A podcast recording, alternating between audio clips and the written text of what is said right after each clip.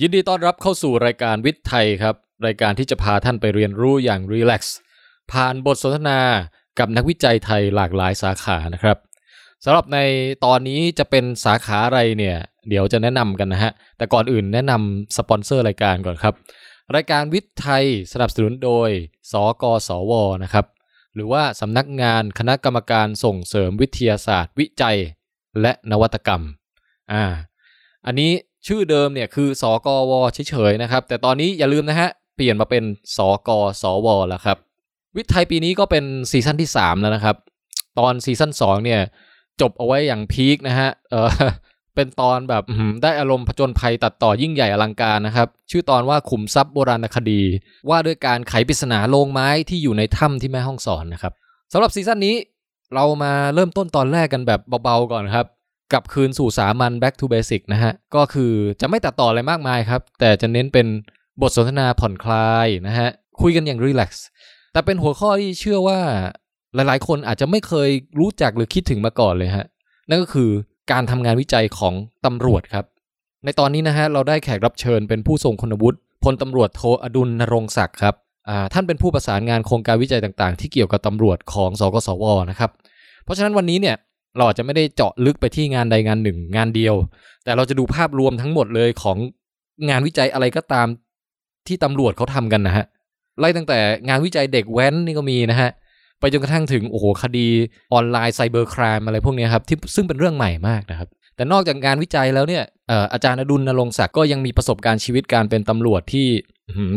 โชคโชนยาวนาน แล้วก็ผ่านมาหลายบทบาทหน้าที่มากนะครับ แล้วอาจารย์แชร์เล่าให้ฟังในตอนเนี่ยสนุกสนานมาก เดี๋ยวต้องติดตามนะครับ แล้วไม่ใช่แค่เพียงประสบการณ์การเป็นตำรวจครับ แต่ประสบการณ์การเป็นอาจารย์สอนวิชา criminology หรือว่าอาชญาวิทยาเนี่ยนะฮะ โอ้โห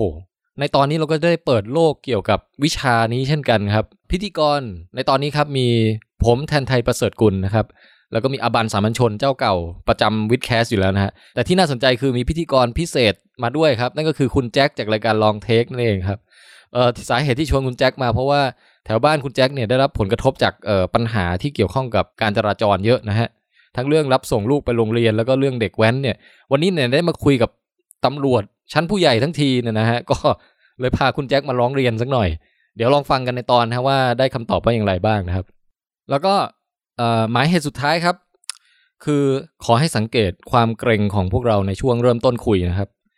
เอ่อคือการที่แบบได้นั่งลงร่วมโต๊ะกับผู้อาวุโสระดับแบบพลตำรวจโทเนี่ยนะครับ คือก็ต้องสารภาพว่าตอนแรก ๆ เนี่ย พวกเราเกรงกันค่อนข้างมากทีเดียวนะครับ แต่ว่าสุดท้ายเนี่ย ที่สามารถรีแลกซ์ได้ อันนี้ต้องยกเครดิตให้กับอาจารย์อดุลเลยครับ เพราะว่าอาจารย์ใจดีมาก ๆ นะครับ ลองฟังกันดูเลยครับ ก็วันนี้ผมว่าคงได้เอ่อเปิดโลกเกี่ยวกับงานวิจัยของตำรวจเยอะฮะ เพราะว่าคือก่อนหน้านี้ก็ไม่รู้เลยว่าตำรวจเขามีวิจัยกันด้วยครับ ครับ แต่ก่อนจะไปถึงตรงนั้นผมถามประวัติอาจารย์ก่อนดีกว่าครับ ครับ เอ่ออย่างแรกคือขออนุญาตเรียกอาจารย์แล้วกันนะครับ อืมเรียกพี่ดีกว่า โอเคครับ ได้เลยค่ะพี่ คือตอนก่อนมานี่ก็คิดอยู่ว่าจะเรียกอาจารย์ดี หรือว่าเรียกคุณตำรวจดี หรือเรียกท่าน ห ใน รือเรียก พลดี เรียกพี่ได้ไหม เรียกพี่นะพี่ ได้เลยครับ พี่อดุลใช่ไหมฮะ อ่า ครับ พี่อนุ ครับ อ่า ขอยับง พ ไม่ ระ ได้ให้ คุณ นำบัตรเลย โอ้ครับ แต่แต่จริง ๆ พี่อดุลก็เป็นอาจารย์จริง ๆ ใช่ไหมครับ ครับเป็นอาจารย์ด้วย ฮะสอนอยู่ที่ไหนอะครับขอบคุณ อ่าต มา อกคนนี้ รับ สอนอยู่ที่มหิดล จุฬาแล้วก็มรังสิต ขอบพระคุณ แล้วก็มสวนสุนันทา ฮะ ราชพัฒน์สวนสุนันทา ผมอ่านมาว่าอาจารย์สอนวิชา ครับ criminology ใช่ฮะใช่ อาชญะ ทฤษฎีอาญาวิทยา อาชญาวิทยา ครับ ไอไอวิชาเนี้ยครับผมเคยเห็นแต่ในหนังฝรั่งอะครับ อืม อืม ที่เด็กเอ่อที่เพิ่งเพิ่งมาเป็น FBI ใหม่ๆ เขานั่งเรียนกันอย่างนั้นนะฮะ ฮะฮะ มันมันเหมือนกันไหมครับในเมืองไทยนะครับ คือเอ่ออาญาวิทยาเนี่ยอ่าจริง ๆ แล้วเนี่ยส่วนมากคนจะไม่ค่อยรู้จัก ฮะ นะฮะแต่จริงๆแล้วเนี่ยคนเราเนี่ยนะฮะเกิดมาก็ประสบกับชีวิตที่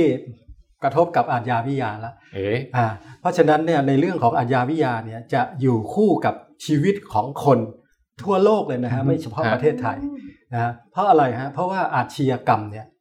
อาญญาวิทยาเนี่ยก็คือการศึกษาเกี่ยวกับอาชญากรรม อาชญากร อืม นะฮะศึกษาว่าอาชญากรเนี่ยเข้ามาประกอบอาชญากรรมเนี่ยเขามาด้วยสาเหตุอะไร อ๋อ นะฮะแล้วก็เขามา ทำอาชญากรรมเนี่ยมันมี ครับ อะไรที่มันบ่งบอกเออลักษณะของเขานะฮะรวมทั้งวิธีการที่ ฮะ เขาท ฮะ ำต่างๆเนี่ยเป็นอาชญาวิทยาทั้งสิ้นนะฮะเพราะฉะนั้นเนี่ยในส่วนของอาชญาวิทยาเนี่ยก็จะมีทฤษฎีนะฮะซึ่งส่วนมากทฤษฎีเนี่ยประเทศไทยเราไม่ค่อยมีทฤษฎีหรอก เราก็จะอาศัยทฤษฎีของเอ่อต่างประเทศ ครับ นะเพราะต่างประเทศเนี่ยเขาเรียนโดยใช้วิธีคิด ฮะ นะแต่บ้านเราเนี่ยเรียนโดยวิธีท่องจำ อืม การท่องจำเนี่ยก็อาจารย์สอนยังไงก็จำแล้วเอาไปสอบ ฮะ แต่ต่างประเทศเนี่ยเขาเรียนโดยวิธีสอนให้เด็ก ถก คิด เถียงกันเยอะๆอย่างนี้ยป่ะ ถกเถียงกันอะไรกัน อืม แล้วก็งานวิจัยเนี่ยคนที่เขาอยู่ในมหาวิทยาลัย พอเขาเริ่มได้เรียนแล้วได้คิดเนี่ยเขาจะเริ่มวิจัยละ ฮะ การวิจัยเนี่ยคือการ research เนี่ยฮะ อืม แปลว่าการทำซ้ำซ้ำซ้ำพอซ้ำซ้ำซ้ำปุ๊บเนี่ยฮะมันก็จะ รี ทำ เสิ ให้ ร์ชคือค้นหาซ้ อ่า ำ ถูก ๆ ต้ รี อง เสิร์ช เซิร์ชก็คือการค้นหาซ้ำซ้ำซ้ ำพอซ้ำซ้ำซ้ำปุ๊บเนี่ยฮะมันกลายเป็นทฤษฎี ฮะ นี่แหละ คือสิ่งที่เป็นเป็นแนวทางใน ครับ การปฏิบัติของไทยกับต่างประเทศก็ไม่เหมือนกัน ครับ เพราะฉะนั้นในเรื่องอาชญาวิทยาเนี่ยผมเองก็ทำงานเป็นตำรวจนะค ครั รับบ ก่อนอื่นก็ขอแนะนำตัวเป็นทางการนิดนึงฮะ ได้ครับได้ครับ อ่าอ่าพลตำรวจโทอดุลนรงศักดิ์นะฮะ โอ้ครับ ซึ่งก็เอ่อได้ศึกษาล่ำเรียนมาในส่วนของโรงเรียนในร้อยตำรวจเนี่ยจบเมื่อปี 2524นะฮะ อืม อ่าในรุ่นที่ 34 นักเรียนในร้อยตำรวจรุ่นที่ 34 ผมเกิดสองสองครับ อ๋อเลยฮะเอ่อเกิด 22 ก็แสดงว่าเกิดได้ 2 ปี อายุ ที่ สอง ที่เยน ขวบครับตอน อ่า ที่ ที่เรียนจบ ครับ ปริญญาตรีนะครับ ฮะหลังจากที่จบปริญญาตรีแล้วเนี่ย ครับ ก็ออกมาทำงาน ในพื้นที่ก็มาเป็นพนักงานสอบสวน มาเป็นสายสืบ ฮะ นะไว้ผมยาว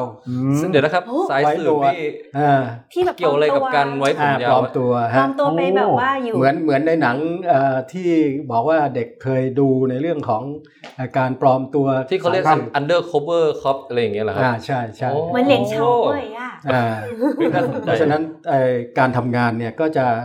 เริ่มทำงานในเรื่องของ กรี๊ด อาชญากรรม ฮะ ในเรื่องของอาชญาวิทยาโดยตรง ตอนนั้นตอนตอนที่ผมยาวไว้หนวดเนี่ยอาจารย์ปลอมแฝงตัวเข้าไปในแก๊งอะไรอะครับ เออหลายหลายหลายอย่างฮะสมัยก่อนเนี่ยตำรวจเนี่ยทำงานด้วยใจ ฮะ นะเวลามีประชาชนเข้ามาแจ้งความเนี่ย ครับ อ่ะมีอยู่เคสหนึ่งอันนี้เป็นเรื่องที่ชัดเจนเลยนะฮะที่เราได้ทำมากับมือนะปรากฏว่ามีผู้เสียหายเนี่ยเข้ามาแจ้งความ ครับ นะฮะมาแจ้งความว่าของหายนะฮะเสร็จแล้วปรากฏว่าของเนี่ยมันก็หายจริงๆนะฮะแต่ตอนแรกเนี่ยเขาคิดว่าเอ๊ะไอ้ที่คนในครอบครัวอะไรต่ออะไรเอาไปไหมอะไรต่าง อืม ๆนะฮะแต่ปรากฏว่าเออพอไปตรวจสอบรายละเอียดจริง ๆ เนี่ย อ่าในในอดีตเนี่ยเรายังไม่มีเทคโนโลยีอย่าง อืม สมัยนี้นะฮะ ฮะ ผมเนี่ยจะต้องไปทำลายหรือเปล่าฮะผมใช้กล้องสองทางไกล เนี่ย ให้ลูกน้องเนี่ยนะฮะห้าคน ครับ นะเปลี่ยนกันนะแล้วไปขึ้นไปยืนอยู่บนต้นไม้ แล้วก็สองกล้องดูเป้าหมาย เพื่อเพื่อจะดูอะไร เพื่อครับ ที่ เนี่ย จะดูว่าเขาเอาทรัพย์สินที่ อ๋อ หายไปเนี่ยจริงหรือเป ล่า เพราะว่าเขาเอาของไปจำนำแล้วของเนี่ยหล่น แล้วปรากฏว่าสามล้อเก็บของได้ ฮะ เก็บของได้ไอ้เราก็สงสัยว่าเอ๊ะสำล้อเนี่ยมีจะจอดรออยู่หน้าร้านทองเข้าเอาของไปจำน ฮะ ำถูกไหมฮะแล้วเสร็จแล้วเนี่ยเอ๊ะหลังจากนั้นให้สายสืบลูกน้องเนี่ยไปเช็คดูปรากฏว่าเขาไม่ยอมออกจากเอ่อบ้านเลย 3 4 วัน 5 วัน อื มีพิรุษ อ่าก็มีพิรุษมีพิรุษปุ๊บเนี่ยเราก็เอ่อเราก่อนที่จะไปตรวจเช็คเนี่ยเราต้องใช้เมื่อเอ่อเดี๋ยวนี้ใช้กล้อง CCTV เนี่ย อ๋อครับ จับแป๊บเดียวเราก็รู้ละใช่ไหม ครับ แต่เมื่อก่อนเนี่ยต้องขึ้น ใบ ไป หน้า บน ขึ้นต้ ต้น นไม้ ไม้แล้วก็ใช้ กล้องดูนก แล้วเอากระดาษเนี่ยให้ลูกน้องบันทึกนะฮะ ครั ว่า บ เวลาเท่านี้เนี่ยเขา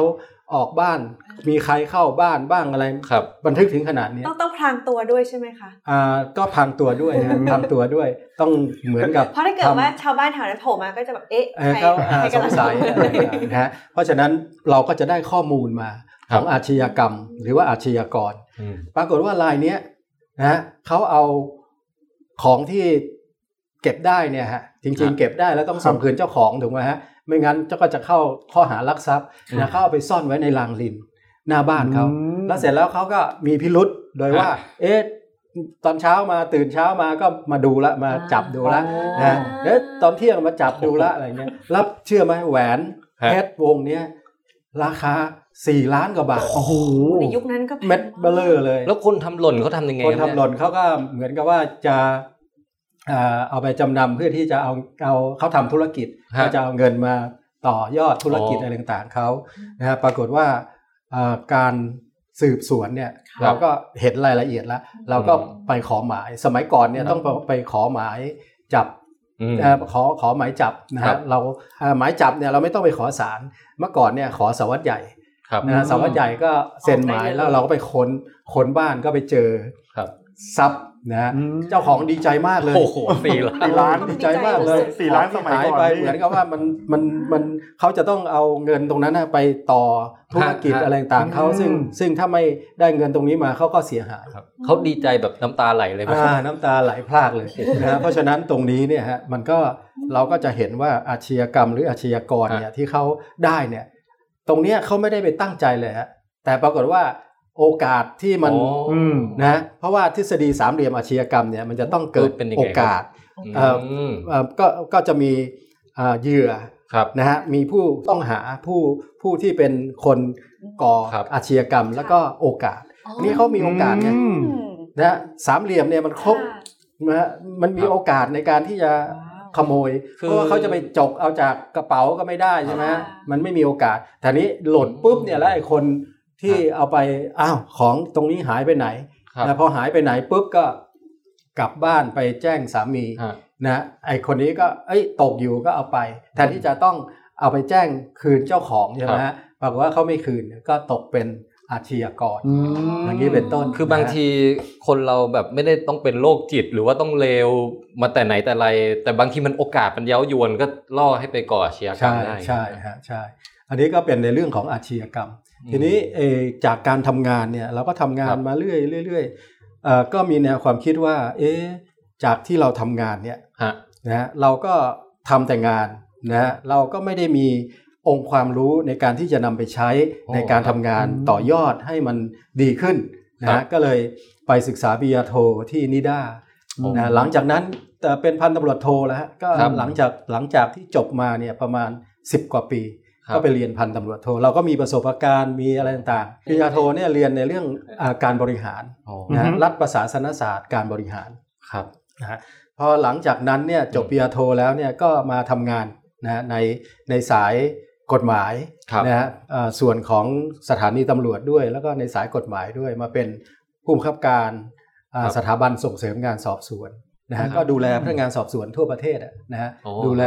อบรมให้ให้ความรู้กับพนักงานสอบสวน ครับ พอดีช่วงนั้นเนี่ยเอ่อในปี 46 พอดีนะฮะ ครับ ตอนนั้นเนี่ยก็เอ่อสถาบันเนี่ยอยู่ข้างมหิดล อืมครับ นะฮะอยู่ติดกับมหิดลเลยนะฮะปรากฏว่ามีลูกน้องมาชวนนะ ครั ฮะ บ นายครับไปเรียนด้วยกันไหมเนี่ยผมซื้อใบสมัครมา แล้ว เฮ้ย ไอ้เราก็ไม่ได้ตั้งใจอะที่จะไปเรียนอะ ฮะ นะฮะบอกเนี่ยไปเรียนเราจะได้ไปเรียนด้วยกันนะฮะ ฮะฮะ คือเขาเขาก็จะได้มีเพื่อนไปเรียนด้วย ฮะ เนี่ยปรากฏว่าก็ไปสอบ ครับ มหิดลนี่สอบหินมากนะฮะ ครับ ปรากฏว่าลูกน้องสอบไม่ได้เราส อบได้ คนชวน พอสอบได้เอ๊ะไอ้ลูกน้องไม่ได้แล้วทำยังไงวะเนี่ย ฮะอันนี้คือไปสอบเข้า สอ วิ บ ชา เข้า เลยครับ สอบเข้าอาชญาวิทยา อ๋ออาชญาวิทยา อ่สอบเข้าอาชญาวิทยาที่มหิดลนะฮะ ครับ ที่คณะสังคมศาสตร์และมนุษยศาสตร์ ครับ ที่ อื มหาวิทยาลัยมหิดล ครับ นะก็เลยจำเป็นต้องไปเรียน อันนี้คือระดับด็อกเตอร์ อาเรียนเมื่อปี 49ฮะระดับด็อกเตอร์นะ ค ค รั รับ บ แล้วก็ปรากฏว่า ก็เลยรีบจบอ่ะเขาให้เรียน 6 ปี ก็เลยเรียนแค่ 3 ปี โอ้โห รี ก บ ลาย มา เป็ ก นกลายเป็นคนที่จบเร็วที่สุดในมหาวิทยาลัยมหิดลนะฮะ ปริญญาเอกสามปี สามปี อื้อหื ฮะ อ ผมเรียนของผม ประมาณ 9 ปี เขาให้ 6 ผมพวกบวกไปอีก 3 ฮะ เพราะเอ่อหกแล้วบวกอีกสามแต่อันนี้เอ่อเขาให้หกเอาแค่สาม ครับ ก็เลยจบแล้วก็เลยกลายเป็นอ่านักศึกษาดีเด่น ฮะ นะฮะแล้วก็เป็นเอ่อนักวิจัย อืม ดีเด่นของมหาวิทยาลัยด้วยเพราะ คือ ว่า พอเรียน ต ระดับโทระดับเอกเนี่ย ครับ เอ่อโลกของงานตำรวจกับโลกของแบบที่เราต้องไปศึกษาเคสวิจัยต่างๆ ที่เคยมีมาเนี่ยมันก็เริ่มเริ่มเข้ามารวมกันเรื่อยๆ ใช่ ไหม ฮะใช่มันก็ตกผลึก ค่ะ ก็ทำให้ทำให้เอ่องานต่างๆ ที่เราได้ทำงานมาเนี่ย ค กั รับ ไอความรู้ที่เอามาเอ่อผนวกกันเนี่ยมัน ครับ ดูแล้วเนี่ยมันมันสามารถที่จะเห็นทฤษฎี ครับ เห็นเอ่องานวิจัยที่มันจะต้องต่อยอดไปเพื่อที่จะเอางานวิจัยเนี่ยมา ครับ แก้ปัญหาให้กับ อืม สังคมให้กับประชาชน ฮะ เท่าที่ฟังดูเหมือนกับว่าการที่จะแบบตั้งแต่ตอนที่เอ่อพี่อดุลเป็นสายสืบ อ่า ต่างๆเนี่ยคือแสดงว่าจะต้องเป็นคนที่สังเกต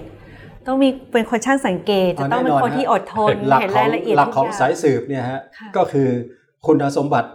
ทุกอย่างเนี่ยฮะจะต้อ ค ง รับ อยู่ในตัวสายสืบ ไม่ว่า อืม จะเป็นการความอดทน อดกลั้นเอ่อความการรู้สังเกตสังกา ความจ อืม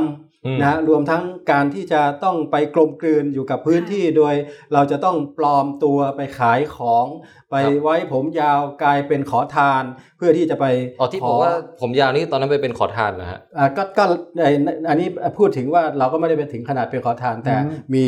มีสายสืบ อ๋อ นะคฮะรับ ที่เข้าไป ครับ ทำงานเนี่ย ครับ ไปจับในเรื่องยาเสพติด ครับ ปลอมตัวเป็นคนเลี้ยงหมูนะฮะ โอ้โห คนเลี้ยง ปลอม หมู อยู่สองปี อ่ะแต่เขาก็ต้องเลี้ยงหมูเป็นด้วยใช่ไหมคะ ใช่แต่ตอนแรกก็ไม่เป็นนะ เดี๋ยวก็ได้เอง นะพอพอจับพอจับ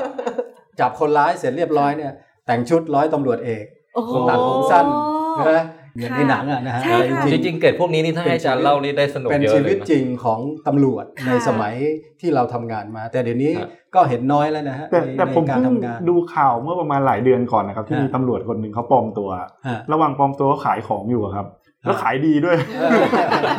เวลาออกตำรวจเลยว่า เหมือนเหมือนในข่าวเขาก็ก็เหมือนทำงานสำเร็จนะครับ จับเหมือน ฮะ ทำภารกิจสำเร็จแต่ว่าการว่าที่ขายก็ขายดีด้วย ใช่ใช่ ปลอมตัวเนียนมาก ได้อาชีพใหม่ด้วย เออ ครับคือคือตำรวจเนี่ย ค่ะ การทำงานเป็นประสบการณ์ที่เราได้หลายด้าน ครับ นะฮะเราได้เจอกับคนทั้งอาชญากร อาชญากรรม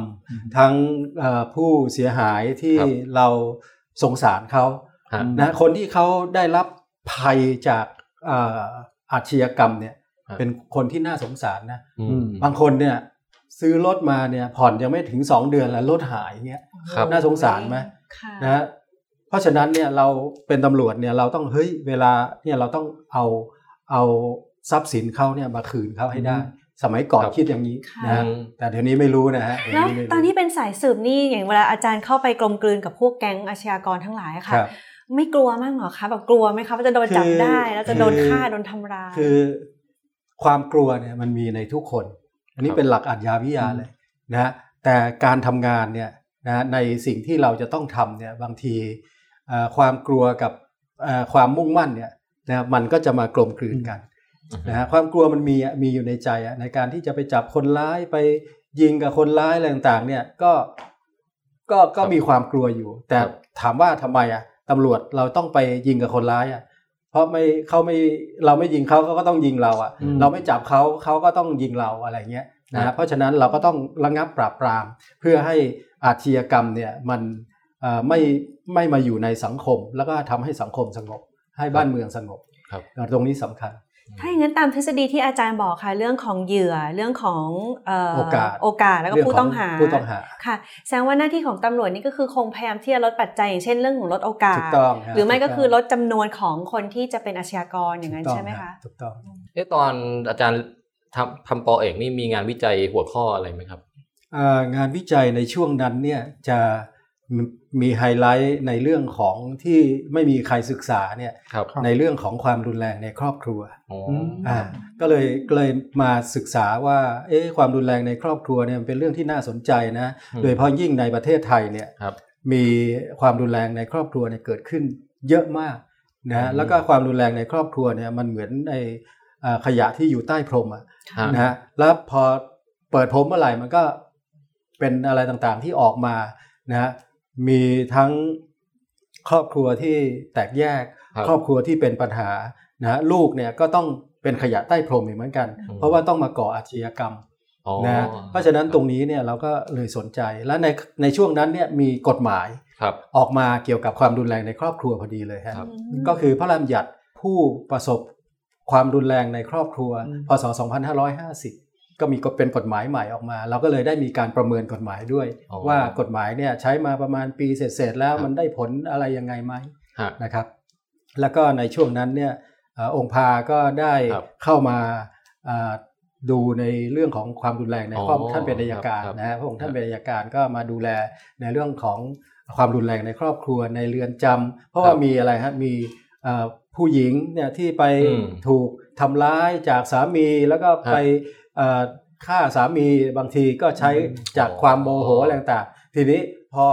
ฆ่าไปแล้วเนี่ยสามีตายแล้ว ฮะ เพราะตัวเองเนี่ยมีลูก ลูกก็ต้องไปอยู่ในเรือนจำด้วยอะไรอย่างเงี้ย อืม เพราะฉะนั้นตรงเนี้ยมันเป็นความรุนแรงที่มันกระทบเขาเรียกกระทบชิ่งอ่ะ ฮะ นะไปสู่จากแม่ไปสู่ ครับ ลูก ทั้งทั้งที่ไม่มีความจำเป็นหรือไม่มีความต้องการเลย เอ๊ะ ที่ ทำ จะ ทำไมลูกต้องไปอยู่ในเรือนจำด้วยนะค อ่ะ รับ ก็ไม่มีใครเลี้ยงนะฮะ คือต้องให้แม่เลี้ยงจากข้างใน ในเรื โร อน ง จำ เรือนจำ ะ ให้ะ ในเรือนจำเขาจะมี อื ฮะจะมีจะมีไอเอาเอาลูกไปให้แม่ เพราะว่าเอ่อตามหลักทฤษฎีจิตวิทยาเนี่ยถ้าได้เรียนอาญาวิทยาเราต้องเรียนจิตวิทยาด้วย ครับครับ จิตวิทยาเนี่ยหลักสำคัญของการเลี้ยงดูเนี่ย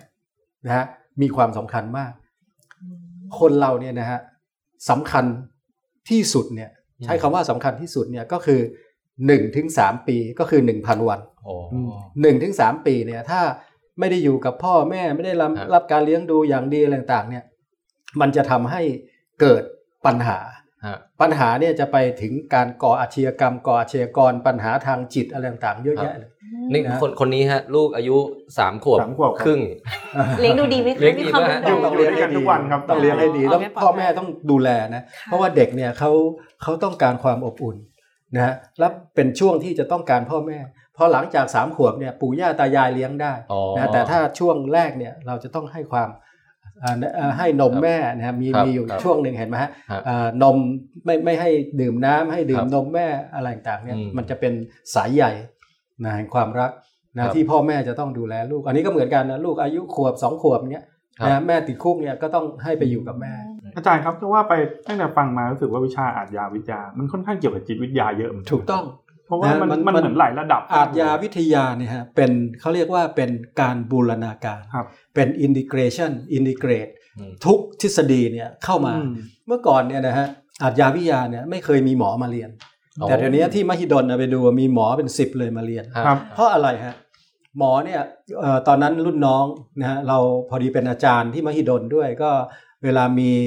เอ่อการไปศึกษาดูงานอะไรต่างๆเนี่ยเราก็จะไปกับเขานะฮะเพื่อที่จะได้ไปพบปะรู้จักอะไรต่างๆมีทั้งอายการ มีทั้งศาลมีทั้งราชทัณฑ์ในกลุ่มของเอ่อเอ่อกระบวนการยุติธรรม อืม แต่มีหมอเข้ามาเรียนด้วย ก็เลยถามเขาเอ๊ะทำไมคุณหมอมาเรียนอาญาวิทยาบอก ครับ โอ้โหเดี๋ยวนี้ไม่เรียนไม่ได้แล้วครับ อาจารย์ทำไมอ่ะก็เดี๋ยวนี้หมอไปผ่าตัดใครตายขึ้นมาเนี่ย อ๋อ ติดคุกใช่ไหมอ่าเขาพูดอย่างนี้เลย อืม เวลาไปวินิจฉัยโรคอะไรต่างๆผิดมาเนี่ยเขาฟ้อง อ่าฮะ แล้วเพราะฉะนั้นผมเนี่ยก็ต้องมาศึกษากฎหมาย โอ้โห ศึกษานะวิชากฎหมายก็อาจยาวิทยา ครับ วิชาจิตวิทยาก็อาจยาวิทยาเป็น ฮะ บูรณาการกันทั้งสิ้น อืม วิชาแพทย์นะในต่างประเทศเนี่ยฮะในเรื่องของยาเนี่ย ฮะ ยาพิษนะเอาไปฆ่าคนเนี่ยใช่ไหมเป็นในเรื่องของเมดิซินนะฮะ อืม ในการที่เอายาไปฆ่าคน ครับ เออ นะเอายาไปประกอบอาชญากรรม เป็นอาชญากร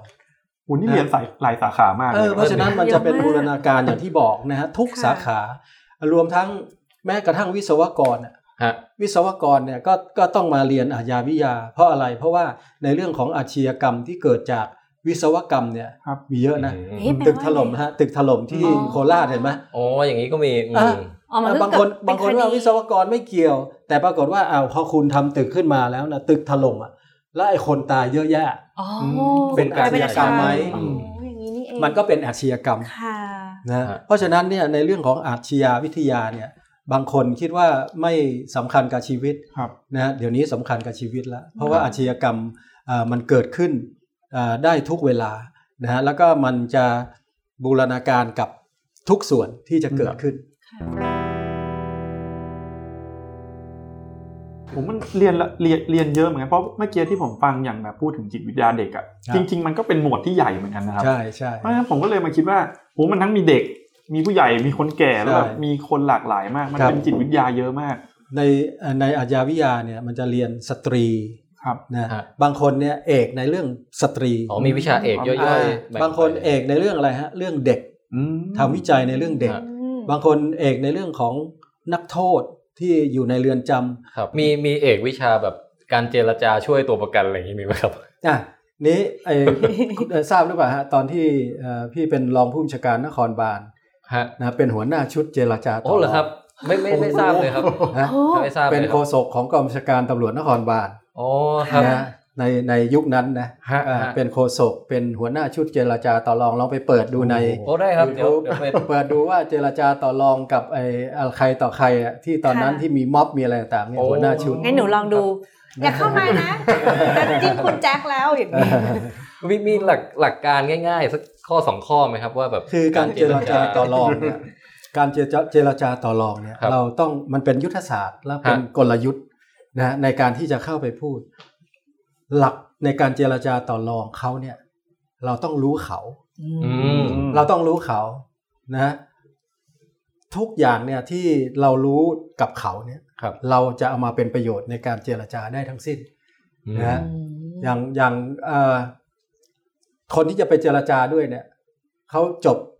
เอ่อการศึกษาที่ไหน อ่า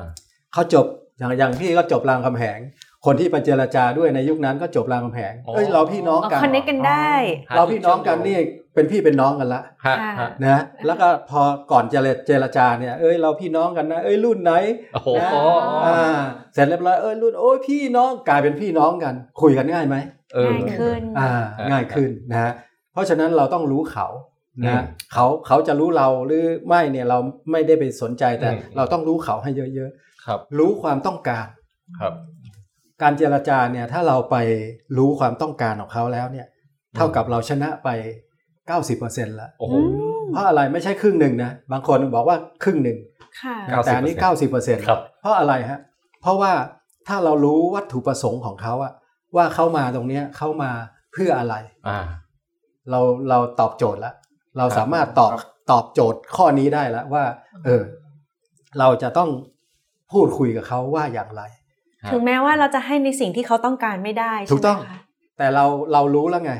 นะ เราให้ไม่ได้เนี่ย แต่ถ้าเราให้ได้ครึ่งหนึ่งเนี่ย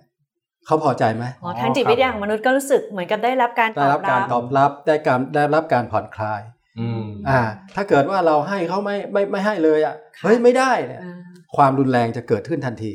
ครับ นะฮะเหมือนกับที่ไอไอที่เหตุการณ์ที่ผ่านมาเนี่ยนะมีการเจรจา มีการพูดคุยกัน เสร็จแล้วก็บอกว่าไม่ได้อีเจ็กปุ๊บก็มีการยิงกัน อ๋อค่ะ นะตำรวจก็เสียชีวิตฝั่งอ่า อ๋ออิ อินนี้ก็เสียชีวิตก็มีความรุนแรงเกิดขึ้น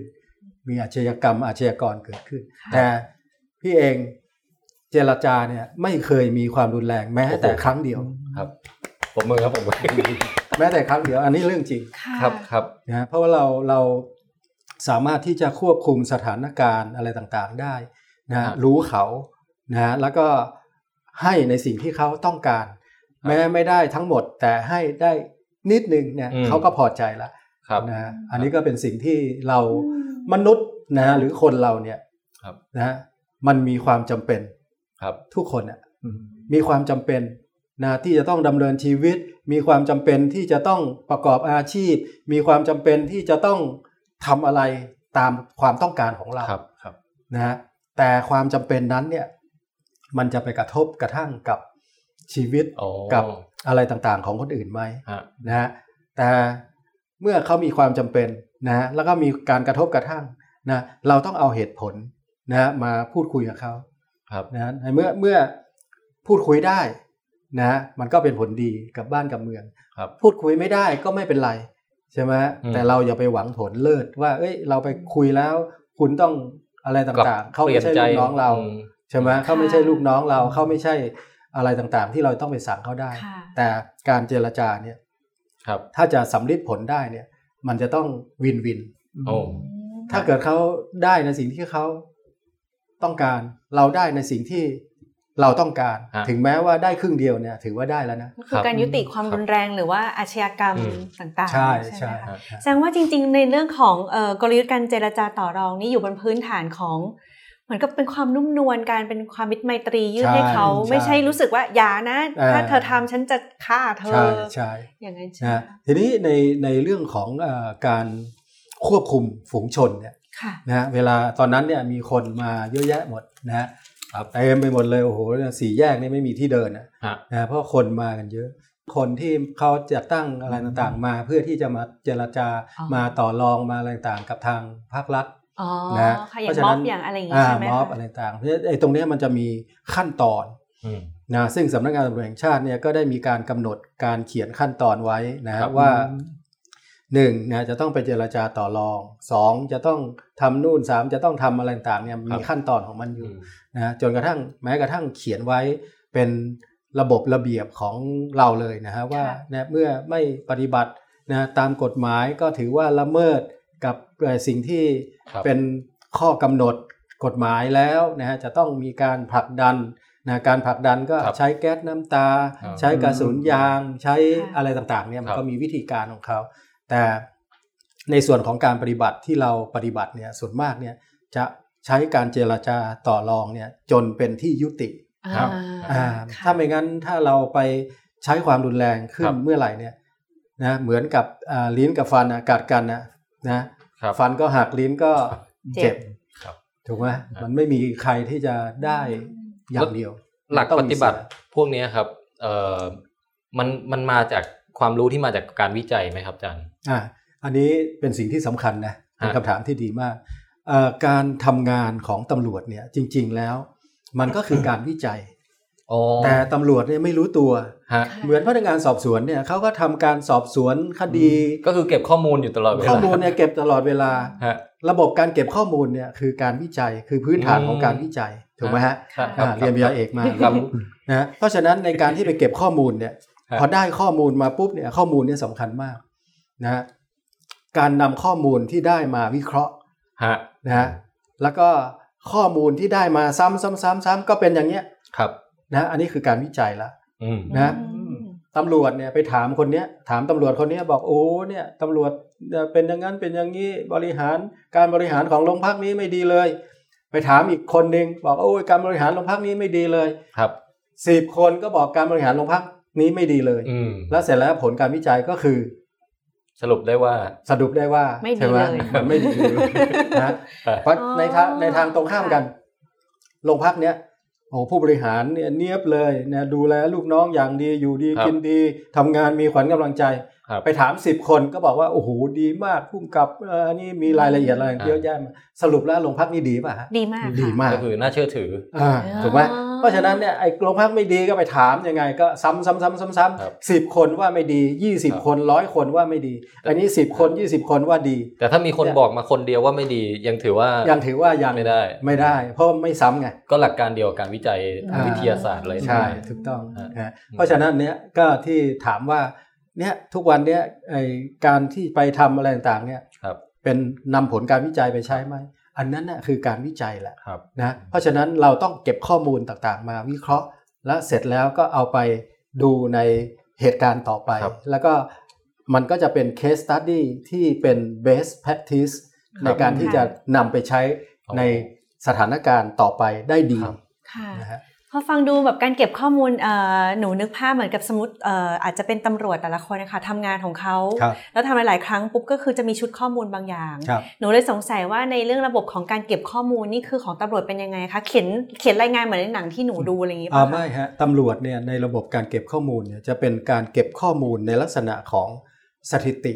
ของอาชญากรรม อ๋อ เช่น คดีลักทรัพย์ ในคดีสอนอนี้มี อืม 10ลายสอนอนั้น 10ลาย20ลาย ก็รวมกันแล้วว่าทั้งกรุงเทพเนี่ยมีสถิติ ครับ ลักทรัพย์อยู่กี่ลาย แค่นั้นเอง อืม แต่ไม่ได้ไปพูดในเรื่องว่าไอ้ลักทรัพย์คดีนั้นเป็นอย่างนั้นอย่างนี้นะ ฮะ ฮะ ฮะ คดีนั้นเป็นอย่างนั้นอย่างนี้ไปจับมาได้ยังไง มันจะไปอยู่ที่ใครฮะสายสืบ หัวหน้าสายสืบ อ๋อ คนไปจับ อ๋อ ค่ะ นะ อัน อย่าง นี้ นั นั ก ก วิ วิ จั จั ย ยแบบภาพรวมใหญ่ ใช่ใช่แต่นักวิจัยเนี่ยเราไปถามแล้วก็ไปเจาะถามไง ๆ ครับ เอ่อเขาเรียก in depth interview อ๋อ นะสัมภาษณ์เชิงลึกกับบุคคลเหล่านั้นนะว่าเอ้ยเอ่อสไอ้สถานการณ์ที่อะไรต่างๆเนี่ยในคดีอะมันเป็นยังไงอะไร ครับ ต่างๆ แล้วก็เอามาสรุป นัก ครับ วิจัยก็จะเอามาสรุป พอสรุปปุ๊บเนี่ยว่าไอ้ best practice ของการสืบสวนในคดีลักทรัพย์เนี่ย อืม มันเป็นยังไง ฮะ อ่ามันก็ไปเอาจากมืออาชีพมือโปร อืม มา อืม นะแล้วก็เอามาเขียนเป็นคู่มือแล้วก็ให้ ครับ ให้เขาปฏิบัติ ซึ่งเนี่ยในส่วนของ ครับ งานวิจัยของ ก็จะกลายเป็นสิ่งที่มาสอนตำรวจรุ่นต่อไปต่อไป ใช่ใช่ เหมือนสายสืบแต่ละคนแต่ละท้องที่นี่ก็เหมือนกับทีมงานวิจัยแบบ ใช่ จำนวนมาก ใช่ใช่ เออไม่เคยคิดในแง่ ใช่ นี้ ผม นะ ไม่เคยคิดในแง่นี้เหมือนกัน ฮะ แล้วทีนี้อ่าก็กลับมาสู่สกสว ครับ ที่คว่ารับ เอ๊ะทำไมตำรวจเนี่ยนะทำงานอยู่ดีๆทำไมมาเป็นนักวิจัยทำไมมาเป็นนักวิชาการ ก็ตั้งแต่จบปริญญาเอก ครับ มาปุ๊บเนี่ยก็เป็นนักวิจัยของมหาวิทยาลัยมหิดลด้วยตอนนั้น ครับ ก็ในเมื่อเข้ามาเป็นนักวิจัยปุ๊บเนี่ยก็ทางสกสกว ตอนนั้น ค่ะ เป็นสกว ตอนนี้เป็นสกสว ครับ นะฮะก็ได้ได้เชิญมาเป็นผู้ทรงคุณวุฒินะ ครั ฮะ บ เพราะว่าเรามีดีกรีดด็อกเตอร์ปริญญา ครับ เอก ในด้านอาชญาวิทยาเคยทำงานมาทุกด้าน ทั้งเป็นสายสืบ ทั้งเป็นพนักงานสอบสวน ทั้งเป็นสวปทั้งเป็นรองผู้กำกับจราจรทั้ง จราจรด้วยเหรอครับ เป็นผู้กำกับสอนอเป็นมาหมดนะฮะเป็นรองผู้การเป็นเอ่อผู้เป็นอาจารย์สอนกฎหมายกับตำรวจนะฮะทั่วประเทศ ครับ นะฮะทำมาหมด รวม นะฮะ ถึ ก็ งอาชีพตอนที่เป็นสายสืบแฝงต่างๆด้วอ่ยาใช่ก็ก็ก็เลยคิดว่ามีประโยชน์ไงก็เลยเชิญมาเป็นผู้ประสานงาน ผู้ทรงคุณวุฒิของส ครั พ บ วเมื่อเมื่อมาเป็นผู้ประสานงานเนี่ยตอนนั้นเนี่ยเขามีโครงการที่ตั้งขึ้นเนี่ยชื่อโครงการยุติธรรมตำรวจ อืม ซึ่งไม่เคยมีเลยนะการศึกษาของสกวในฝ่ายสี่เนี่ย ครับ ก็จะดูแลในเรื่องชุมชนและสังคม อ่าครับ ดูแลเรื่องวัฒนธรรม ในเรื่องอาชญากรรมเนี่ย อืม ก็เอ๊ยยังไม่มีใครทำนะฮะ อืมอืม ตำรวจก็เอ่อไม่มีนักวิชาการพอดีช่วงนั้นเราก็จบปริญญาเอกมาพอดีในปี 52นะฮะก็เลยเข้ามาโดยทางท่านรองผอสกวท่าน ครับ ดรศิลพรบัวสาย ท่านก็เชิญเชิญเข้ามาร่วมงานนะฮะก็ทำสัญญาเอ่อตั้งแต่ปี 52เนี่ยครั้งละ 2 ปี 2 ปีตอนนี้ครบ อ๋อ 10 ปีแล้ว ครับครับ นะฮะในการทำงานเนี่ยเราก็ศึกษาในกลุ่มต่าง ฮะ ๆ ในปีแรกเนี่ยเราก็ศึกษาเกี่ยวกับระบบงานตำรวจ ฮะ นะฮะระบบการสอบสวนคดี ระบบการป้องกันปราบปราม ครับ ระบบจราจร อืม ระบบ อืม เอ่อกำลังพลของ อืม ตำรวจ การ ครับ แต่งตั้งโยกย้าย อืม เอ่อระบบในเรื่องของเอ่อสถานีตำรวจ ครับ อ่าก็ในในเฟสแรกเนี่ยเราศึกษาตรงเนี้ยประมาณ 5-6 โครงการ ครับ นะฮะผลออกมาก็ตอบรับได้ดีนะฮะเรา ฮะ นักวิจัยจากมหาวิทยาลัยต่างๆเนี่ยก็อย่างที่บอกเมื่อกี้นะฮะตำรวจเนี่ยถามว่ารู้มากไหมรู้มากกว่าอาจารย์ ฮะ แต่รู้เรื่องเดียว อ๋อ แต่อาจารย์เนี่ยเข้าไปถามเนี่ย ครับ ทั้งหมดแล้วก็เอามาวิเคราะห์ได้ทั้งหมดเลยของโรงพัก ครับ ว่าเอ้ยการที่จะพัฒนาโรงพักเนี่ยคุณจะต้องพัฒนาอย่างนี้อย่างนี้อย่าง อื นี้ ม ใช่ไหม ค่ะ แล้วก็เอาไปให้โรงพักบอกโรงพักว่าเอ้ยเนี่ยคุณยังขาดนั่นขาดนี่ ครับ โรงพักก็เอาไปเติมเต็ม อืม นะฮะจาก 50 ก็เป็นค60รับ 70 80 ก็ได้ร้อยเปอร์เซ็นต์นะฮะผลประโยชน์ก็ตกอยู่กับประชาชน อันนี้การทำงานคือมีนักวิจัยหรืออาจารย์มหาลัยไปไปร่วมงานกับตำรวจอีกทีอย่างเงี้ย ใช่ใช่คือกองทุนสำนักงานกองทุนเนี่ยเราให้ทุน ครับ ทุนหนึ่งก็ประมาณโครงการแต่ละเรื่องก็ประมาณล้าน 2 ล้าน ครับ บาทนะฮะเขาก็ไปศึกษาใช้เวลา 1 ปี ครับ นะฮะในแต่ละหัวข้อเรื่อง ฮะ นะหลังจากนั้นเนี่ยก็เราก็มาดูว่าเอออาชญากรรมในแต่ละช่วงเนี่ย ฮะ มันมีอะไรที่เป็นไฮไลท์ที่มันเกิด อืม ขึ้นแล้วมันน่าสนใจนะฮะช่วงที่ 2 มาก็ดูแลในเรื่องค้ามนุษย์ อ๋อ ม ค ค้า รับ มนุษย์เนี่ยตอนนี้ สนใจมากเลย ตอนนี้เฟสสุดท้ายเนี่ยก็กำลังจะจบแล้ว ครั นะ บ ค้ามนุษย์ก็ดูแลในเรื่องของเหยื่อ ในเรื่องของเอ่ออาชญากรรม ในเรื่องของกฎหมายที่มันออกมามันนั่นแหละไอ้องค์กรสหประชาชาติที่เขามาให้เทียร์อะไรต่างๆ เราเนี่ยมันมันเป็นยังไงอะไรต่างๆเนี่ยมันก็มีรายละเอียด อืม เอ่อต่างๆนะฮะอ่าชุดของค้ามนุษย์เนี่ยก็เราก็จะนำอ่ามาสัมมนากันในประมาณต้นปีนะฮะ อ๋อครับ ชุดที่จะสัมมนาที่วันเนี้ยมาพูดคุยกับทางทางเจ้าหน้าที่เนี่ย ครับ นะฮะก็จะเป็นเรื่องของอาชญากรรมภัยทางเทคโนโลยี โอ้ อย่า ไซ งทุ เบ ก อร์ วั ครม ไซเบอร์คราม ครับ อย่างทุกวันเนี่ยเราคงจะรู้นะฮะว่าเอ่ออาชญากรรมที่เกิดจากเทคโนโลยีเนี่ยมากมายเลย ฮะ นะฮะบางทีแทบที่จะตื่นขึ้นมาปุ๊บเนี่ยนะฮะ ค่ะ เอ้ยมีข่าวมีอะไรต่างๆ วันนั้นก็ได้ข่าว ฮะ ว่าข้าราชการบำนาญเพิ่งปลดเกษียณ ค ป รับ รากฏว่าเงินหมดจาก โอ้ บัญชี โห เพราะอะไรฮะเพราะว่าไปถูกแท็กแฮกไอ้บัญชีอะไรต่าง ค่ะ พวกเนี้ย อืม พวกโจรเนี่ยเขาไปเอาข้อมูลจากธนาคารเอาเอาข้อมูล ครับ จากเอ่อหน่วยราชการต่างๆ ว่าใครเกษียณบ้าง พอเกษียณปุ๊บจะต้องโอนเงินเข้าบัญชี เสร็จเรียบร้อยก็มีแก๊งคอร์เซ็นเตอร์โทรมาหาคุณลุงคุณป้า ครับ นะที่เกษียณแล้ว ครับ แล้วบอกว่าเนี่ยนะเงินของท่านถูกอายัด อืม นะถูกอายัดนะเพราะท่านเนี่ยมีชื่อจาก DSI นะอะไรต่าง อืม หลอกกันไป เค ยได้ยินไหมฮะ หนู ทำนี้ก็ เค ก ย ลั โด วน เคยโดนโทร อ่าเห็นไหม เอาเกษียณแล้วเหรอ ยัง ผมว่าเคยโดนเหมือนกัน แล้ว ใช่ค่ะ แล้วโทรกลับไปก็เป็นเบอร์ดีเอสไอด้วยนะ อ่าแล้วเสร็จแล้วเนี่ยก็ไปกดเงิน ค่ะ โอนเงิน ค่ะ ฮะ นะฮะโอนเงินเสร็จแล้วก็เสียเสียเงิน ค่ะ นะฮะคนที่เดือดร้อนคือใครฮะ ก็เนี่ยค่ะ เจ้าตัวที่ เจ้า ทำ ตั งาน ว มาทั้งชี ยัง วิ ไม่ ต พอนะฮะคนที่เดือดร้อนคือตำรวจ อ๋อ ต้องรับแจ้งไง อ๋อ นะฮะตำรวจต้องไปติดตาม ค่ะ ตำรวจเดี๋ยวนี้ปัญหาก็คือไม่ค่อยมีความรู้ ม คือต้องมีคนที่เป็นเรื่องเรื่อง ใช่ คอมเรื่องอะไร และ พวก คนที่เป็นเรื่องคอมเนี่ยก็อยู่ที่ปอทเนี่ยคือ ฮะ กองปราบอาชญากรรมทางเทคโนโลยี ครับ นะก็มีกับทั่วประเทศเนี่ยมีแค่ 20 กว่าคน โอ้โห ที่จะ โอ้ยน้อย ดูแล มากเลยค่ะ นี่แหละ ครับ ก็เลยเป็นผลที่เราจะต้องทำการวิจัยไง อาจารย์จะเปิด หน่วยงาน เปิดรับสมัครแฮกเกอร์ให้มาสมัครงาน ไว อะไรไห ไว ม แฮ ครับ ก แบ เก บ อร์แฮกเกอร์สายขาว อ่า นะเพราะฉะนั้นตรงเนี้ยเราก็ต้อง อืม ศึกษาไง ครับ เพราะว่าทุกวันเนี้ยอาชญากรรมที่มันเกิดขึ้นเนี่ยมันเกิดจากเทคโนโลยีเนี่ยมาสร้างความสบายให้เรา ครับ เดี๋ยวนี้ทำอะไรเนี่ยมือถืออันเดียวเนี่ยทำได้หมด ค่ะ นะวันนั้นถามลูกชาย บอกว่าอ้าวแล้วทานข้าวยัง เรียบร้อย ฮะ เรียบร้อยครับพ่อ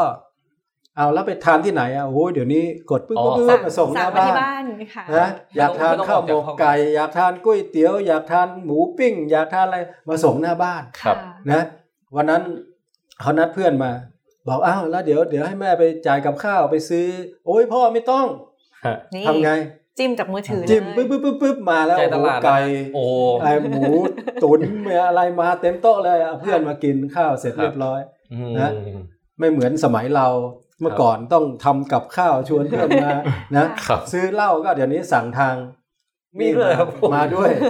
เบียร์ร้านไอ้เนี่ยไอ้ ค่ะ เดี๋ยวนี้เซเว่นเขาส่งนะเบียร์ส่งอะไรต่าง อ๋อ ม ไม่ทราบเลยค่ะอืม อืม ครับ เดี๋ยวนี้มีฮะ เดี๋ยวนี้ทุกเทคโนโลยีมันอยู่เป็นส่วนหนึ่งของชีวิตเราไปแล้ว เพราะฉะนั้น ใช่ อาชญากรรมก็เลยมาเข้ามา ใช่ ได้ง่าย ใช่ ขึ้น เมื่อเทคโนโลยีเข้ามาอ่าจากโทรศัพท์เครื่องมือถือเบอร์เบอร์เดียวเนี่ยไอ้โทรศัพท์เครื่องเดียวเนี่ย มันก็เลยก่ออาชญากรรมได้ไง ครับ เนี่ยเข้าไปปุ๊บ วันนั้นลูกสะพ้าย